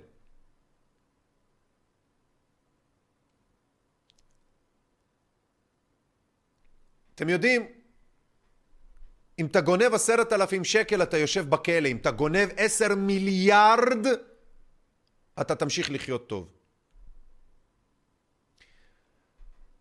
כשהם הורגים מישהו אחד הם רוצחים, אבל בגלל שהם עושים את זה בשיטתיות, במעונבות, בתאגידיות, במפגשים בכנסים, הם מפרסמים את דבר המעשים הנפשעים שלהם בטלוויזיה כשם המדובר יען בדבר לגיטימי והגיוני, שוב תוך כדי שקרים בוטים, גסים, שחוטאים בכל צורה אפשרית, רפואית, כלכלית, הגיונית. הם עושים את כל הדברים האלה בצורה כזאת, שלכם ולנו לא נותר אלא לראות את התופעות לוואי. זה לבדו מה שעושה ומזיין אותנו.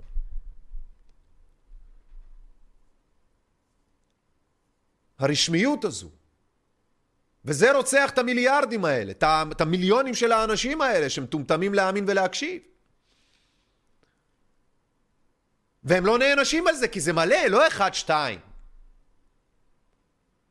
זה לא שיצלצלו לאלברט בורלה ויגידו לו, שומע אחי, מצאנו שחרטטתם, תחזיר בבקשה את פרס בראשית, תחזיר בבקשה את הכסף שקיבלת, תחזיר בבקשה את התמלוגים ואת הדיבידנדים שחילקתם לעצמכם בשנת 2020-2021. זה לא יקרה, כי זה מיליארדים. כי המעשה הזה זה להודות בטעות שהיא כוסוכתו ענקית החולמניוקי. הרי שרון אלרוי פרייס תצטרך להתאבד מרוב שהיא תבין את המשמעויות הנגזרות מזה. אולי זה למה אנחנו לא שומעים ממנה יותר בעזרת השם.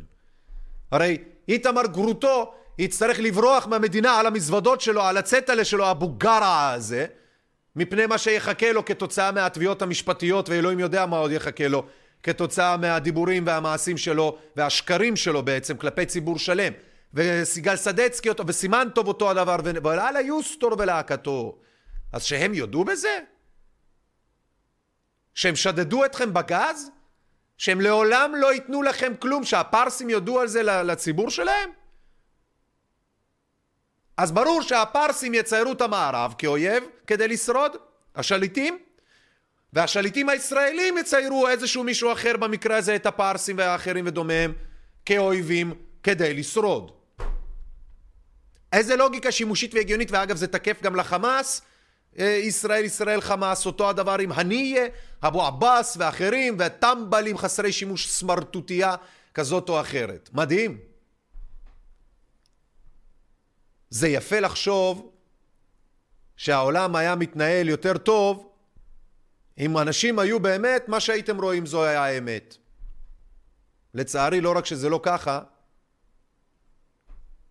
הקיום שלנו ברוך השם, של עיתונות אזרחית, של אנשים כמונו, הוא עוד איכשהו משקולת מאזניים לכל השכלה והג'יף שהולך כאן.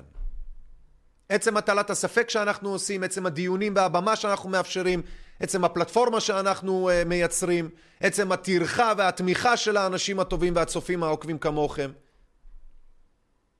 מדהים כמה מעט מהאנשים אשכרה משמשים כמשקל נגד לכל השכליה הזו. הם בעצמם אמרו את זה וכתבו את זה. אל תאשימו אותי. אני לא מנפיץ ולא ממציא ולא מנפח כלום. הם כתבו כתבות, הרבה מאוד פוסטים, שאומרים את הדבר העקרוני הפשוט הבא. מעט מאוד מהאנשים שלנו אחראים על המון מהמשקל נגד לפייק שלהם. הם כתבו את זה כדי להגיד שאנחנו מייצרי פייק ניוז. אבל אנחנו יודעים בדיוק מה אנחנו מייצרים. אנחנו מייצרים את אותה במה שהאשכרה ברוך השם עוד איכשהו אומרת את האמת לאנשים ומאפשרת להם לעשות החלטות על בריאותם, על נפשם, בצורה קצת יותר חכמה. אנושות מיודעת יותר.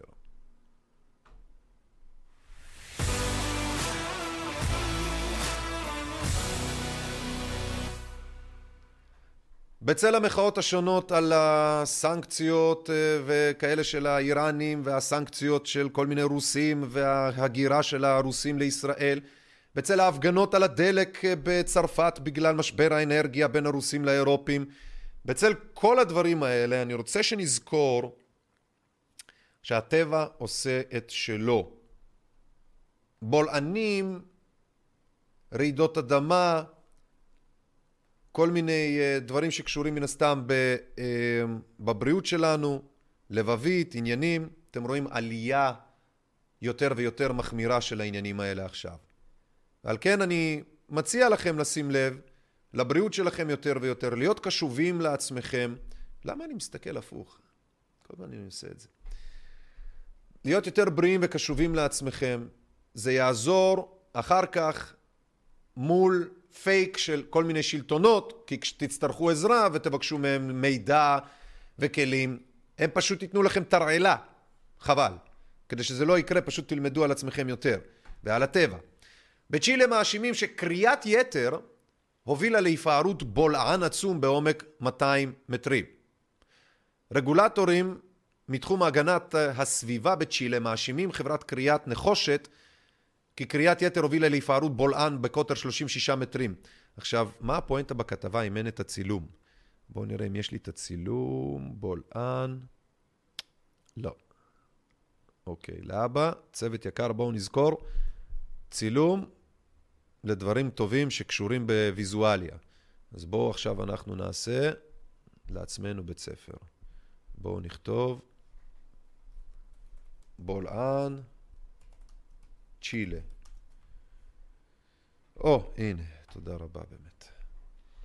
אוקיי? והוא עצום, עצום, עצום, עצום. הוא ענק. הוא ענק הדבר הזה. ענק. זה עשרות מטרים לרוחב ולאורך, בעומק של מאות מטרים. ואני אומר את זה כי זה לא רק בצ'ילה, זה גם בישראל המון המון המון המון המון קורה. אתם יכולים לראות שבישראל כל הזמן, לא רק באזור ים המלח, גם כמובן באזור מרכז הארץ, בין אם זה בבריכות, בעולנים אנתרופוגניים, בין אם זה בכבישים, או בין אם זה גם בכל מיני בתים, חצרות וכדומה. אנחנו בתקופה הקרובה, אמרתי לכם, יש עלייה והשמש נמצאת בהתנהגות הקיצונית שלה בתקופה האחרונה, מה ששוב מרעיד יותר ועושה מזג האוויר מוזר ועוד כל מיני, אז אתם תראו יותר ויותר מזה. ככל שהשנים עוברות אקספוננציאלית, הדברים יעלו, יאשימו את בני האדם, אין לזה שום קשר אליהם, הוא מינורי עד כדי זניח בצורה שחסרת כל משמעות, הקשר האנושי לזה. אין לנו שום שליטה על ההתנהגות של השמש, ועל כן אנחנו מושפעים הרבה יותר מהשמש ממה שנדמה לרבים מאיתנו. אז זה בעניין הזה. אז ככה שהפגנות, או כל מיני אילומינטי, או המצאות, זה... אנשים לא מבינים בטבע, בגוף האדם וזה, אבל הם ידענים גדולים בפוליטיקה, ובטוחים שמשם תצא תורה. מי שלא יודע על גופו, על סביבתו, על מימה ומזונו, הוא קודם כל אהבל. עכשיו, בואו תספרו לי מה אתם יודעים על העולם. מי שאתם לא יודעים, אתם לא מסוגלים, אין לכם בכלל, אין לאף אחד. אם הוא לא יודע את הכישורי חיים הבסיסיים, אין לו את היכולת לשרוד או לחיות בולשיט או מציאות. אז תלמדו, חברים, דברים בסיסיים, חשובים, לפני שאתם נכנסים, לא יודע מה, לדיבורי אלוהים, זה גם, זה מדהים אותי. חס ושלום, מבלי לחרבן על אנשים שבענייני דת, אבל הרבה פעמים שמתי לב שאנשים יודעים הרבה בתורה, הם יודעים מעט בחיים. וזה מטריד את מנוחתי, כי זה תמיד יוביל לזה שברגע האמת, הם ישלפו תפילין במקום לעשות משהו שצריך לעשות, כן? שוב, חס ושלום, לא כולם, זה לא כדי לחרבן, לא כדי להוזיל, לא כדי לזלזל, אלא בשביל נטו לאלה שמשתמשים נטו בתהילים שלהם כמין אולר, במקום במקביל ללמוד עוד דבר מה. מה שכמובן, לא, שוב, זה לא כולם, יש פרופסורים, יש אנשים, אנשי מדע מצוינים, אנשי דת שיודעים גם מדע, וזה כאלה. רק בא לומר, לא להחליף האחד בשני, ללמוד גם וגם. איך מתחילה סופת טורנדו? זה פחות מעניין. הקוטב הצפוני, בואו נראה. זה מעניין, זה יפה. הקוטב הצפוני, כפי שאמרתי לכם, על חילוף הכתבים המגנטיים, מה שהיה פעם קר יהיה חם, ומה שהיה פעם חם יהיה קר, בהרבה מהמקרים, אז פה גם יש את העניין הזה. הקוטב היה נידח, היום הוא חשוב לשלום העולם יותר מתמיד, והסיבה היא בגלל שהמסע של הקרחונים פותחת נתיבי סחר ימיים חדשים, כמו גם עושר של מינרלים ותגליות חיים ובקטריות כאלו ואחרות שיעזרו או שלא לרפואה, לטכנולוגיות ולקידום ההתפתחות האנושית. זה בהחלט הגיוני, נכון מאוד. במקביל, הכחדת מינים מאוד גבוהה ומאוד גדולה, כתוצאה מאותו כמובן חילוף כתבים מגנטיים, ומאותה בעצם... זה בעצם מעגל החיים של הפלנטה. היא מגיעה לאיזשהו סי, ואז זה מתחיל לדעוך. הדעיכה מייצרת הזדמנות למינים חדשים להיווצר, ואז יש עוד פעם עלייה במיני חיים חדשים ואחרים שהם שוב, לא כולם חייזרים יען 100% שונה ממה שהיה רגע לפני, אלא הרבה פעמים גם זה דומה למה שהיה, אך לא בהכרח זה. סוגי בני אדם שונים, סוגי עופות שונים, סוגי דרקונים אם תרצו, כן, יש לטאות כאלו ואחרות ששייכות למשפחות הלכאורה דרקונים, לטאות וכאלה מאוד מעניינות. דינוזאורים דרקונים אני אומר, נו. תשימו לב, זה מאוד מעניין הדברים האלה, זה לא הקטסטרופות בטבע, זה אין טוב ורע, אין עצוב או שמח, יש את מה שיש והוא לעולם מתפתח.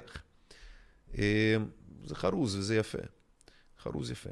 אז לכן מה שאני אומר הוא לא כדי להפחיד, הוא כדי להוריד אותנו לקרקע ולהבין שפליטת הרגעה שחת רצינית של הר אתנה באיטליה או וזוב או סטרומבולי, או כל מיני אחרים, ישלח את הכדור הזה ואת ה-whatever לימי הביניים למשך 300-400 שנה. אוקיי? שעה של התפרצות, תזכרו מה אני אומר לכם, גדולה, כפי שקורית, מעט לעט, כן, בכל מקרה, כל כמה אלפי שנים, יכולה לשלוח אותנו לימי הביניים, ועל כל המשתמע מזה. ולכן, כשאתם מתעסקים בפוליטיקות ובבדיחות, שהן פייק ניוז בעיקר, ופרשנויות עקומות של לאומנות ושטיפת מוחות עצומה, בעודכם עסוקים בזה, יש דברים אחרים שקוראים חשובים באמת. וזה הטבע, האדם, החיים, דברים שלרובכם אפילו, רובנו אפילו לא מבינים בהם. כי אנחנו בטוחים שהפוליטיקה היא מה שחשוב.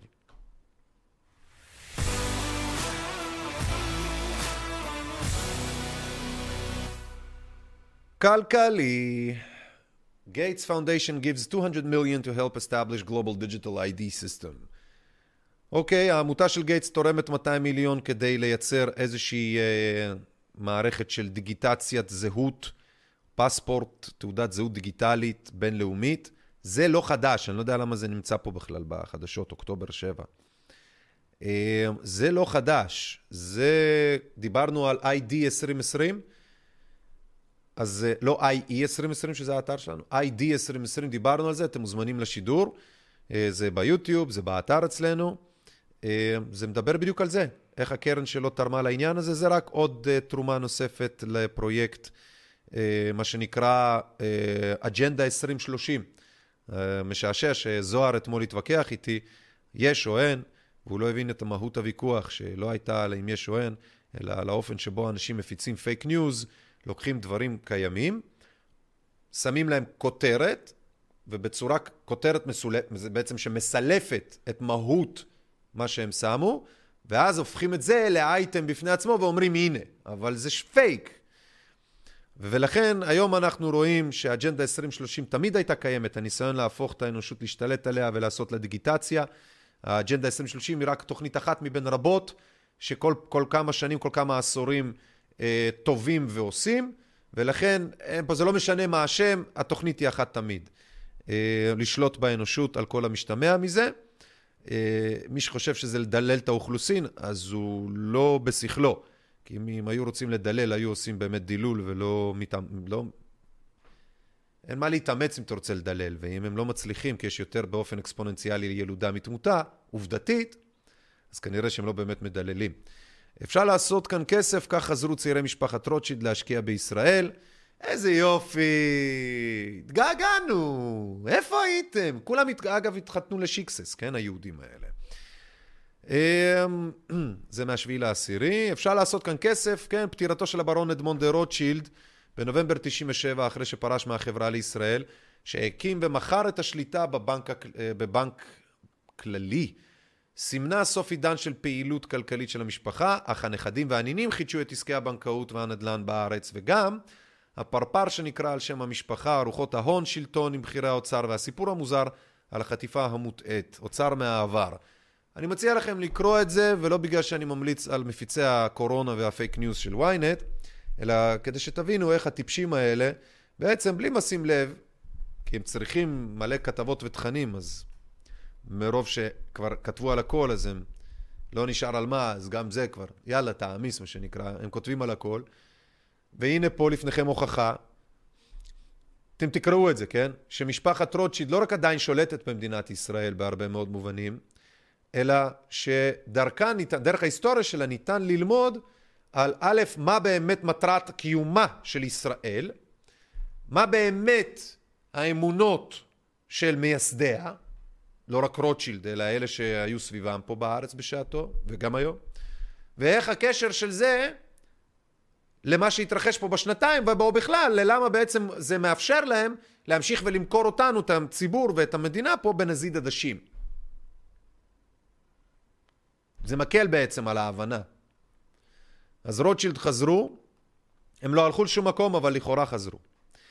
גיק טיים, אף אחד לא רוצה להשתמש באפליקציית פייסבוק, המטאברס של מטא, וזה בשורות מצוינות. הם בנו עולם תלת-ממדי, דיגיטלי, וירטואלי, ואף אחד לא רוצה להשתמש בזבל הזה. כי תראו איך זה נראה, מה זה הדבר הזה? לא באמת באמא שלי כאילו, מה זה הדבר הזה? למה שמישהו ייקח ברצינות?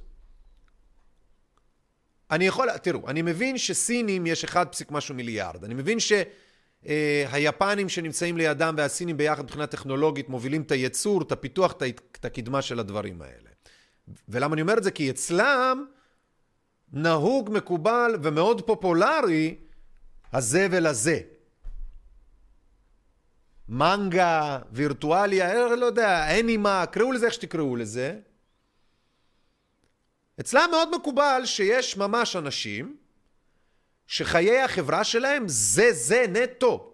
הם מתחתנים עם אנשים וירטואליים, ליטרלי, יש כאלה, עם בובות, הכל, יש כאלה. אז הפסיכופת המנותק מהמציאות פושע נגד האנושות. השרמית, כן, צוקרברג הזה,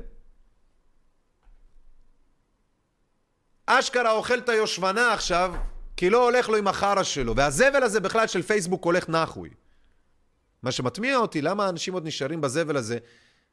בגלל הלייקים שהם מקבלים והם מכורים לזה, והם לא מבינים שהם בסוף אוטוריטה ובני אדם בפני עצמם עם ערך עליון, ועם ערכים אחרים שיביאו לך הרבה יותר מהלייקים האלה. שימו לב, כן? שמי שהולך ללייקים, כאילו לפייסבוקים כאלה, זה בגלל שהוא מודד את עצמו לפי לייקים, מניסיון. אפרופו תגובות, אפרופו שידורים, איך אתם, איפה אתם, מה אתם, 74 צופים זה נחמד, יש לי שוונצים בשיער, צריך להסתפר. תכתבו לנו מה אתם אומרים, ברור שזה גם דילול אוכלוסין, שליטה על כמות האוכלוסין זה לא דילול אוכלוסין, נשמה שלי. אתה צריך להבדיל, שליטה, אתה מבין שאתה כאילו אומר, סכין רצחה אותי כי אני עכשיו חתכתי לעצמי את האצבע. לא נשמה שלי, זה אתה חתכת לעצמך את האצבע. אנשים טיפשים, שולטים בהם בטיפשות שלהם.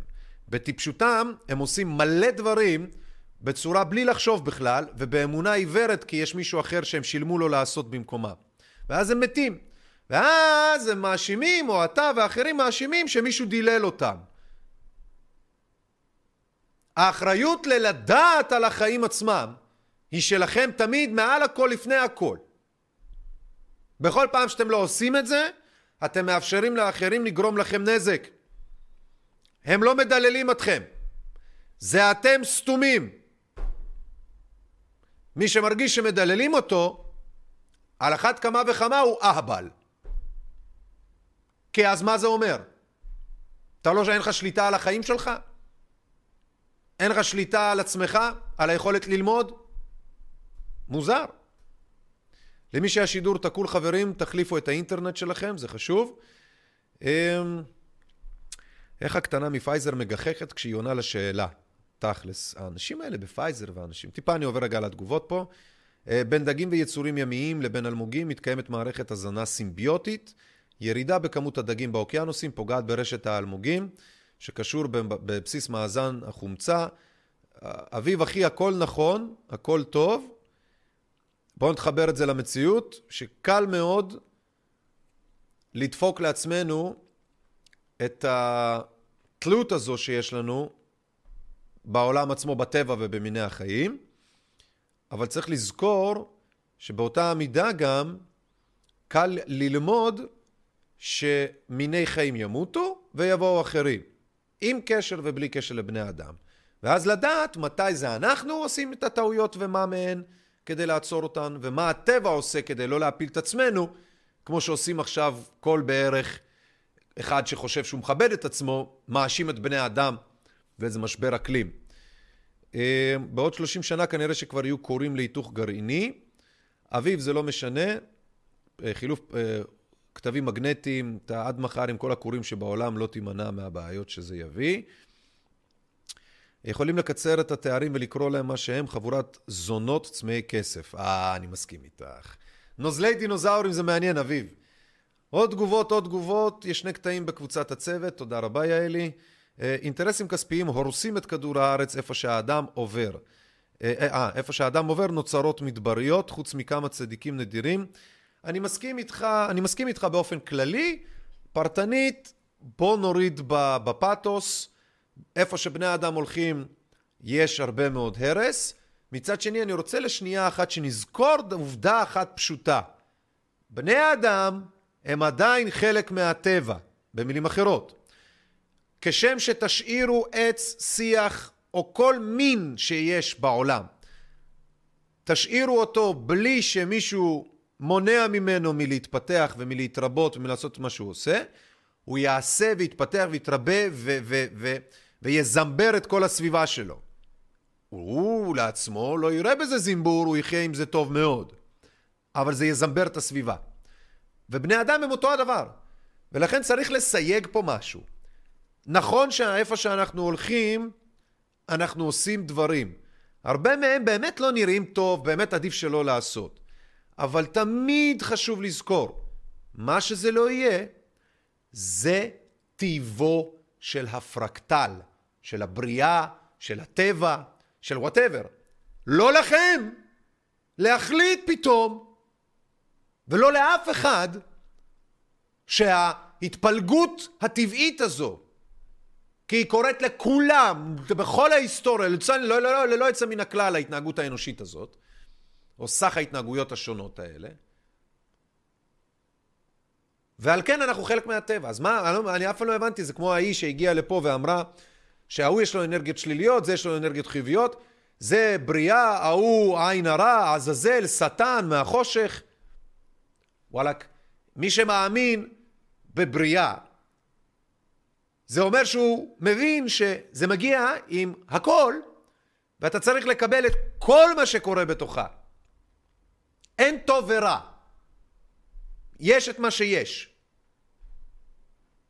ומי שחושב שיש טוב ורע, שהחם בתא זמן כזה או במקום כזה זה התחממות גלובלית, זה לא. זה לא הבני אדם, וזה מבאס, כי אם זה היה בני אדם, אז אולי עוד היה אפשר לעשות משהו, אבל גם לא באמת, כי זה תמיד היה טבעו של בני אדם. תמיד להגיע עד לסף של חורבן, והוא זה שעוצר אותנו, לא אנחנו עוצרים את עצמנו. להגיד אפשר לעשות אחרת? וואלה. אבל התוצאה תהיה זהה. באמא שלי. חילוף כתבים מגנטיים, התנגשות של המציאות בפנטזיה האנושית, כלומר, פתאום האנושות כזה, מה זה חילוף כתבים מגנטיים? אני התכוננתי לאיראנים, לעיראקים, לערבים, לפלישה של חייזרים, התכוננתי למלחמת רוסים, קרים ואוקראינים. לא התכוננתי לחילוף כתבים מגנטיים. איך אני מתמודד עם זה שאין לי חשמל פתאום? איך אני מתמודד עם זה שאני לא יודע מה זה חשמל או איך הוא עובד? חשמל לא יוצא מהקירות? יש חשמל גם באובייקטים אחרים ואפשר לנצל את זה באופן טבעי? אילו רק הייתי לומד.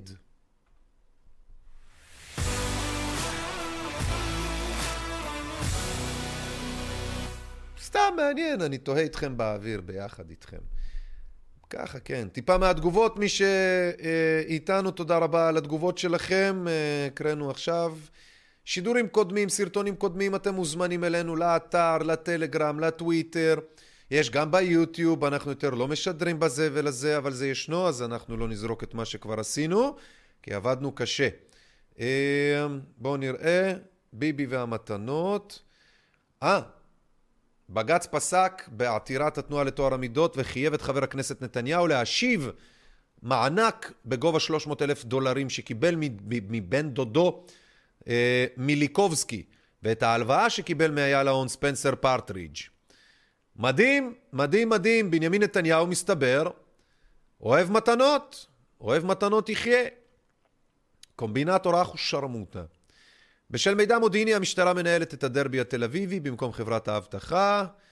תיעוד מלחיץ, נשים רקדו ונפלו תוך בולען באמצע מסיבת יום הולדת. עברי גלעד, מתי הודיעו שהחלק הזה בגוף אינו מוצנע?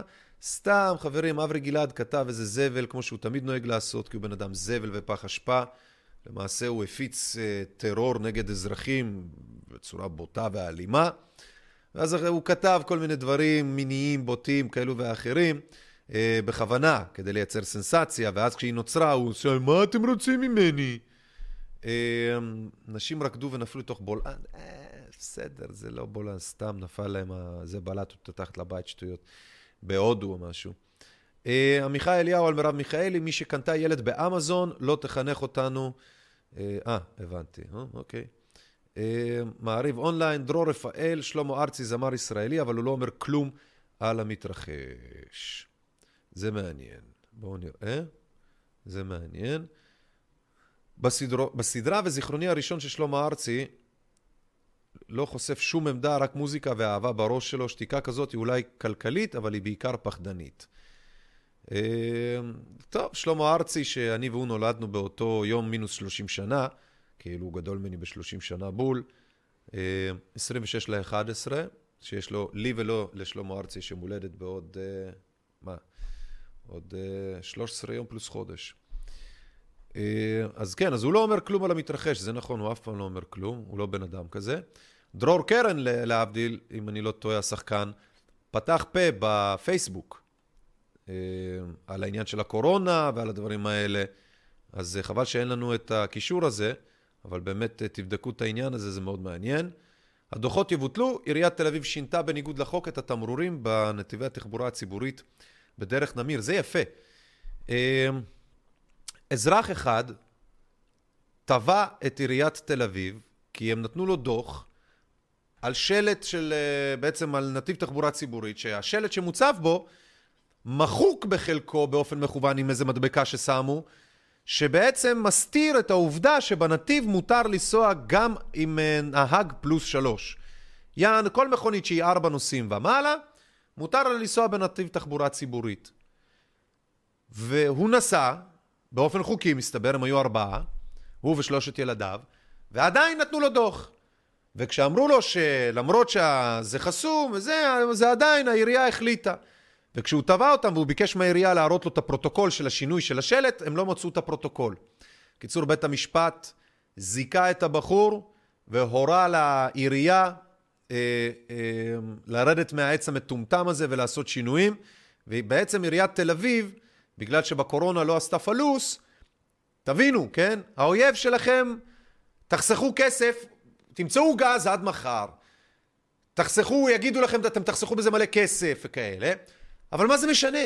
תמיד יבואו בני הזונה האלה מקרבכם, מהעירייה, מהמועצה המקומית של המזדיינים האלה, וינקנקו אתכם. ב1,000 דרכים, בדוחות על הכלב, בדוחות על הקקה שהוא לא שלכם, דברים שלא רלוונטיים אליכם בכלל. ארנונה מומצאת, היטל שמירה, השבחה, דברים לא הגיוניים בכלל. וכאלה נתיבי תחבורה ציבורית שהם מעמידים בדיוק מאיפה שאתם נכנסים או יוצאים. למה שהם יעמידו את זה הרי במרכז? כדי שתיפלו בפח, כדי שאתם תשלמו, לא חברות החשמל, לא חברות ההפקת הגז, לא הפרסים, לא אף אחד אחר. אתם תמיד הייתם האויב של השלטונות שלכם. לעולם אתם אלה שהם דורכים עליהם וצריכים אותם לדרוך עליהם, לשבת עליכם כדי להפליץ עליכם. הם תלויים בכם. למעשה, זאת הסיבה, שזה גם מרגיז אותי, למה הימנים והשמאלנים שאומרים לכם ללכת ולהצביע, הם בני זונה שתלויים בכם. אם אתם לא תהיו פריירים, מימין או משמאל, כי בזה הם שוויוניים, ותצביעו, אם אתם לא תהיו פריירים ותלכו לקלפיות, הם לא יוכלו לחיות, הם לא יוכלו להתפרנס, הם לא יקבלו 50,000 שקלת לחודש. אז אתם נשארים בלי שירות, אתם נשארים בלי שלטון, בלי מנגנון עובד, רק עם מבנים, משכורות, ואנשים שכל היום באים הולכים, שאין לכם שום קשר אליהם, הם כבר קסטה בפני עצמם, מעונבים, עשירים. ואז הם אומרים לכם מה כן להזריק, לא להזריק, שזה בריא, בוד זה לא. שר בריאות שאין לו קשר לבריאות. עורך דין מסריח, מושתן, אחו שרמוטה לענייני מיסוי במקרקעין. הוא זה שאומר לכם מה להזריק ואם זה בריא. הוא הולך ומייצג את מדינת ישראל בענייני בריאות בכנס של בריאות הארגון הבריאות העולמי בתל אביב. קבטים מסריחים עם רובעי 03 מושתן שיושבים בצוות לטיפול במגפות. הם אלה שמחליטים מתי לבודד, לעשות סגרים, לסגור מדינה, שדות תעופה, להשבית כלכלות. אתם קולטים את זה?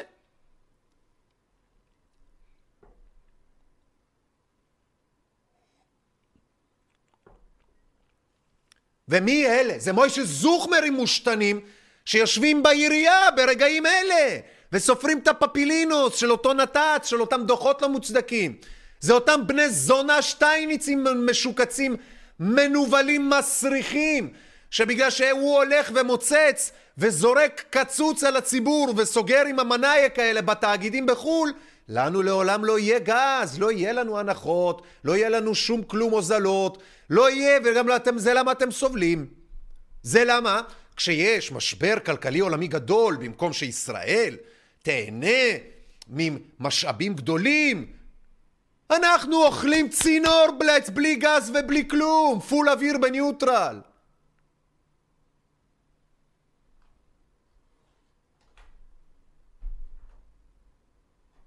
הערבים יורים טילים אחד פעם בשנה, בעזה, מעזה, פיגוע פעם פה פעם שם, אבל בנימין נתניהו וסמוטריצ'ים ותמר זנדברגים כוסוכתם ומרב מיכאליז ואחמד טיביז וזיביז ובן גבירים הם כל יום השכם והערב 24/7 מנצלים לכם את החור של השושנה. הם בונים על זה שאתם שונאים אחד את השנייה. הם בונים על זה שכל מה שאתם יודעים לעשות זה רק להתלונן כמו קוסיות באינטרנט. הם בונים על זה שאתם טמבלים שהולכים לעשות את אותו הדבר בציפייה לתוצאה שונה בקלפי. הם בונים על זה כי הם יודעים שמה זה משנה להם אם אתם בוחרים ימין או שמאל. בכל פעם שאתם גורמים להם להיראות חשובים, להרגיש חשובים ולקבל תקציב של אנשים חשובים, הם יזיינו אתכם בדיוק באותה המידה. הם מתחבקים, מתנשקים אחד עם השנייה, הם יודעים שהם לא צריכים להיות או רופא או ביטחוניסט כדי להתקבל לתפקידים המתאימים. זה לא משנה כלום למעשה ממה שלימדו אתכם בבית ספר, של היגיון, של אחד ועוד אחד, של מוסר, של עמוד שדרה, סתירה טוטלית. חפרתי.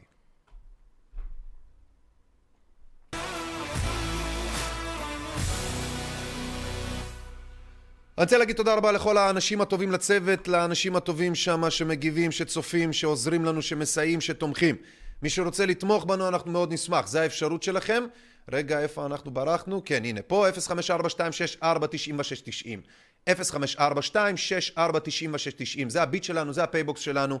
אני יותר מאשמח, יש לנו מערכת סליקה מצוינת, שנמצאת פה איפה שאתם בשידור, אז ממש מעל, אתם יכולים לראות את הכפתור להצטרפות ולתמיכה, אתם פשוט לוחצים עליו, ואז הוא מוביל אתכם כלאחר יד ל-civilpress.net, זה אתר מצוין, שבעצם זה מערכת הסליקה המאובטחת שלנו, בה אתם יכולים לתמוך בנו חודשית, סכום קטן כגדול לבחירתכם יעזור לנו הרבה יותר אפילו, זה המערכת סליקה שלנו, היא מאוד מאוד שימושית, מאוד מאובטחת, וכמובן תמיכה חד פעמית כזאת או אחרת, הדברים האלה, לא רק שוב פעם עוזרים, הם אלה שמקיימים אותנו, הם אלה שנותנים לנו דחיפה, הבנה שבאמת יש עניין, וגם, ככל שיש מספר ספציפי שאנחנו יודעים שקיבלנו באותו חודש, אנחנו יודעים לנצל את זה בשביל הפעולות השונות שאנחנו עושים.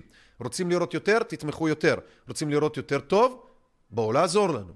info@ie2020.net info@ie2020.net.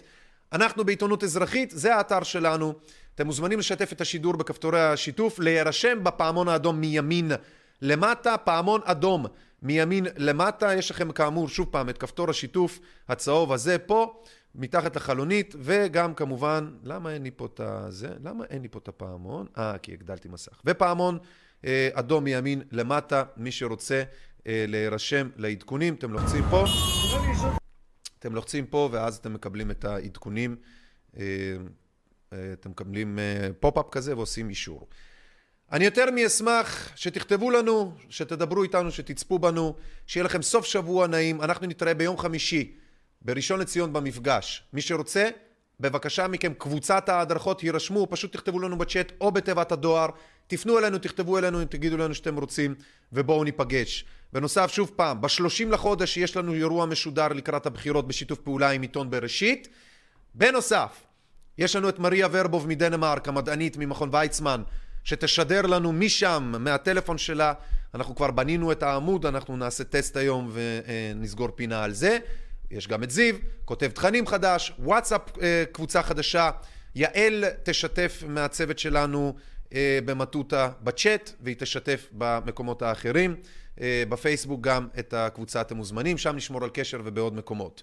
אני הייתי אליאל מרשק, צפיתם בעיתונות אזרחית, זה מה יש, ועם זה אנחנו ננצח. באהבה רבה, שמרו על עצמכם, עד הפעם הבאה, שידורים קודמים, סרטונים קודמים, הכל באתר שלנו.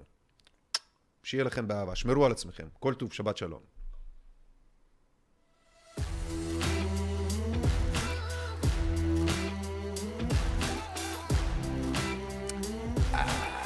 לא, לא, לא, לא, לא, לא, באמת?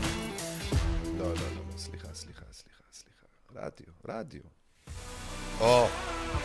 הבנתי שמשהו פה מוזר.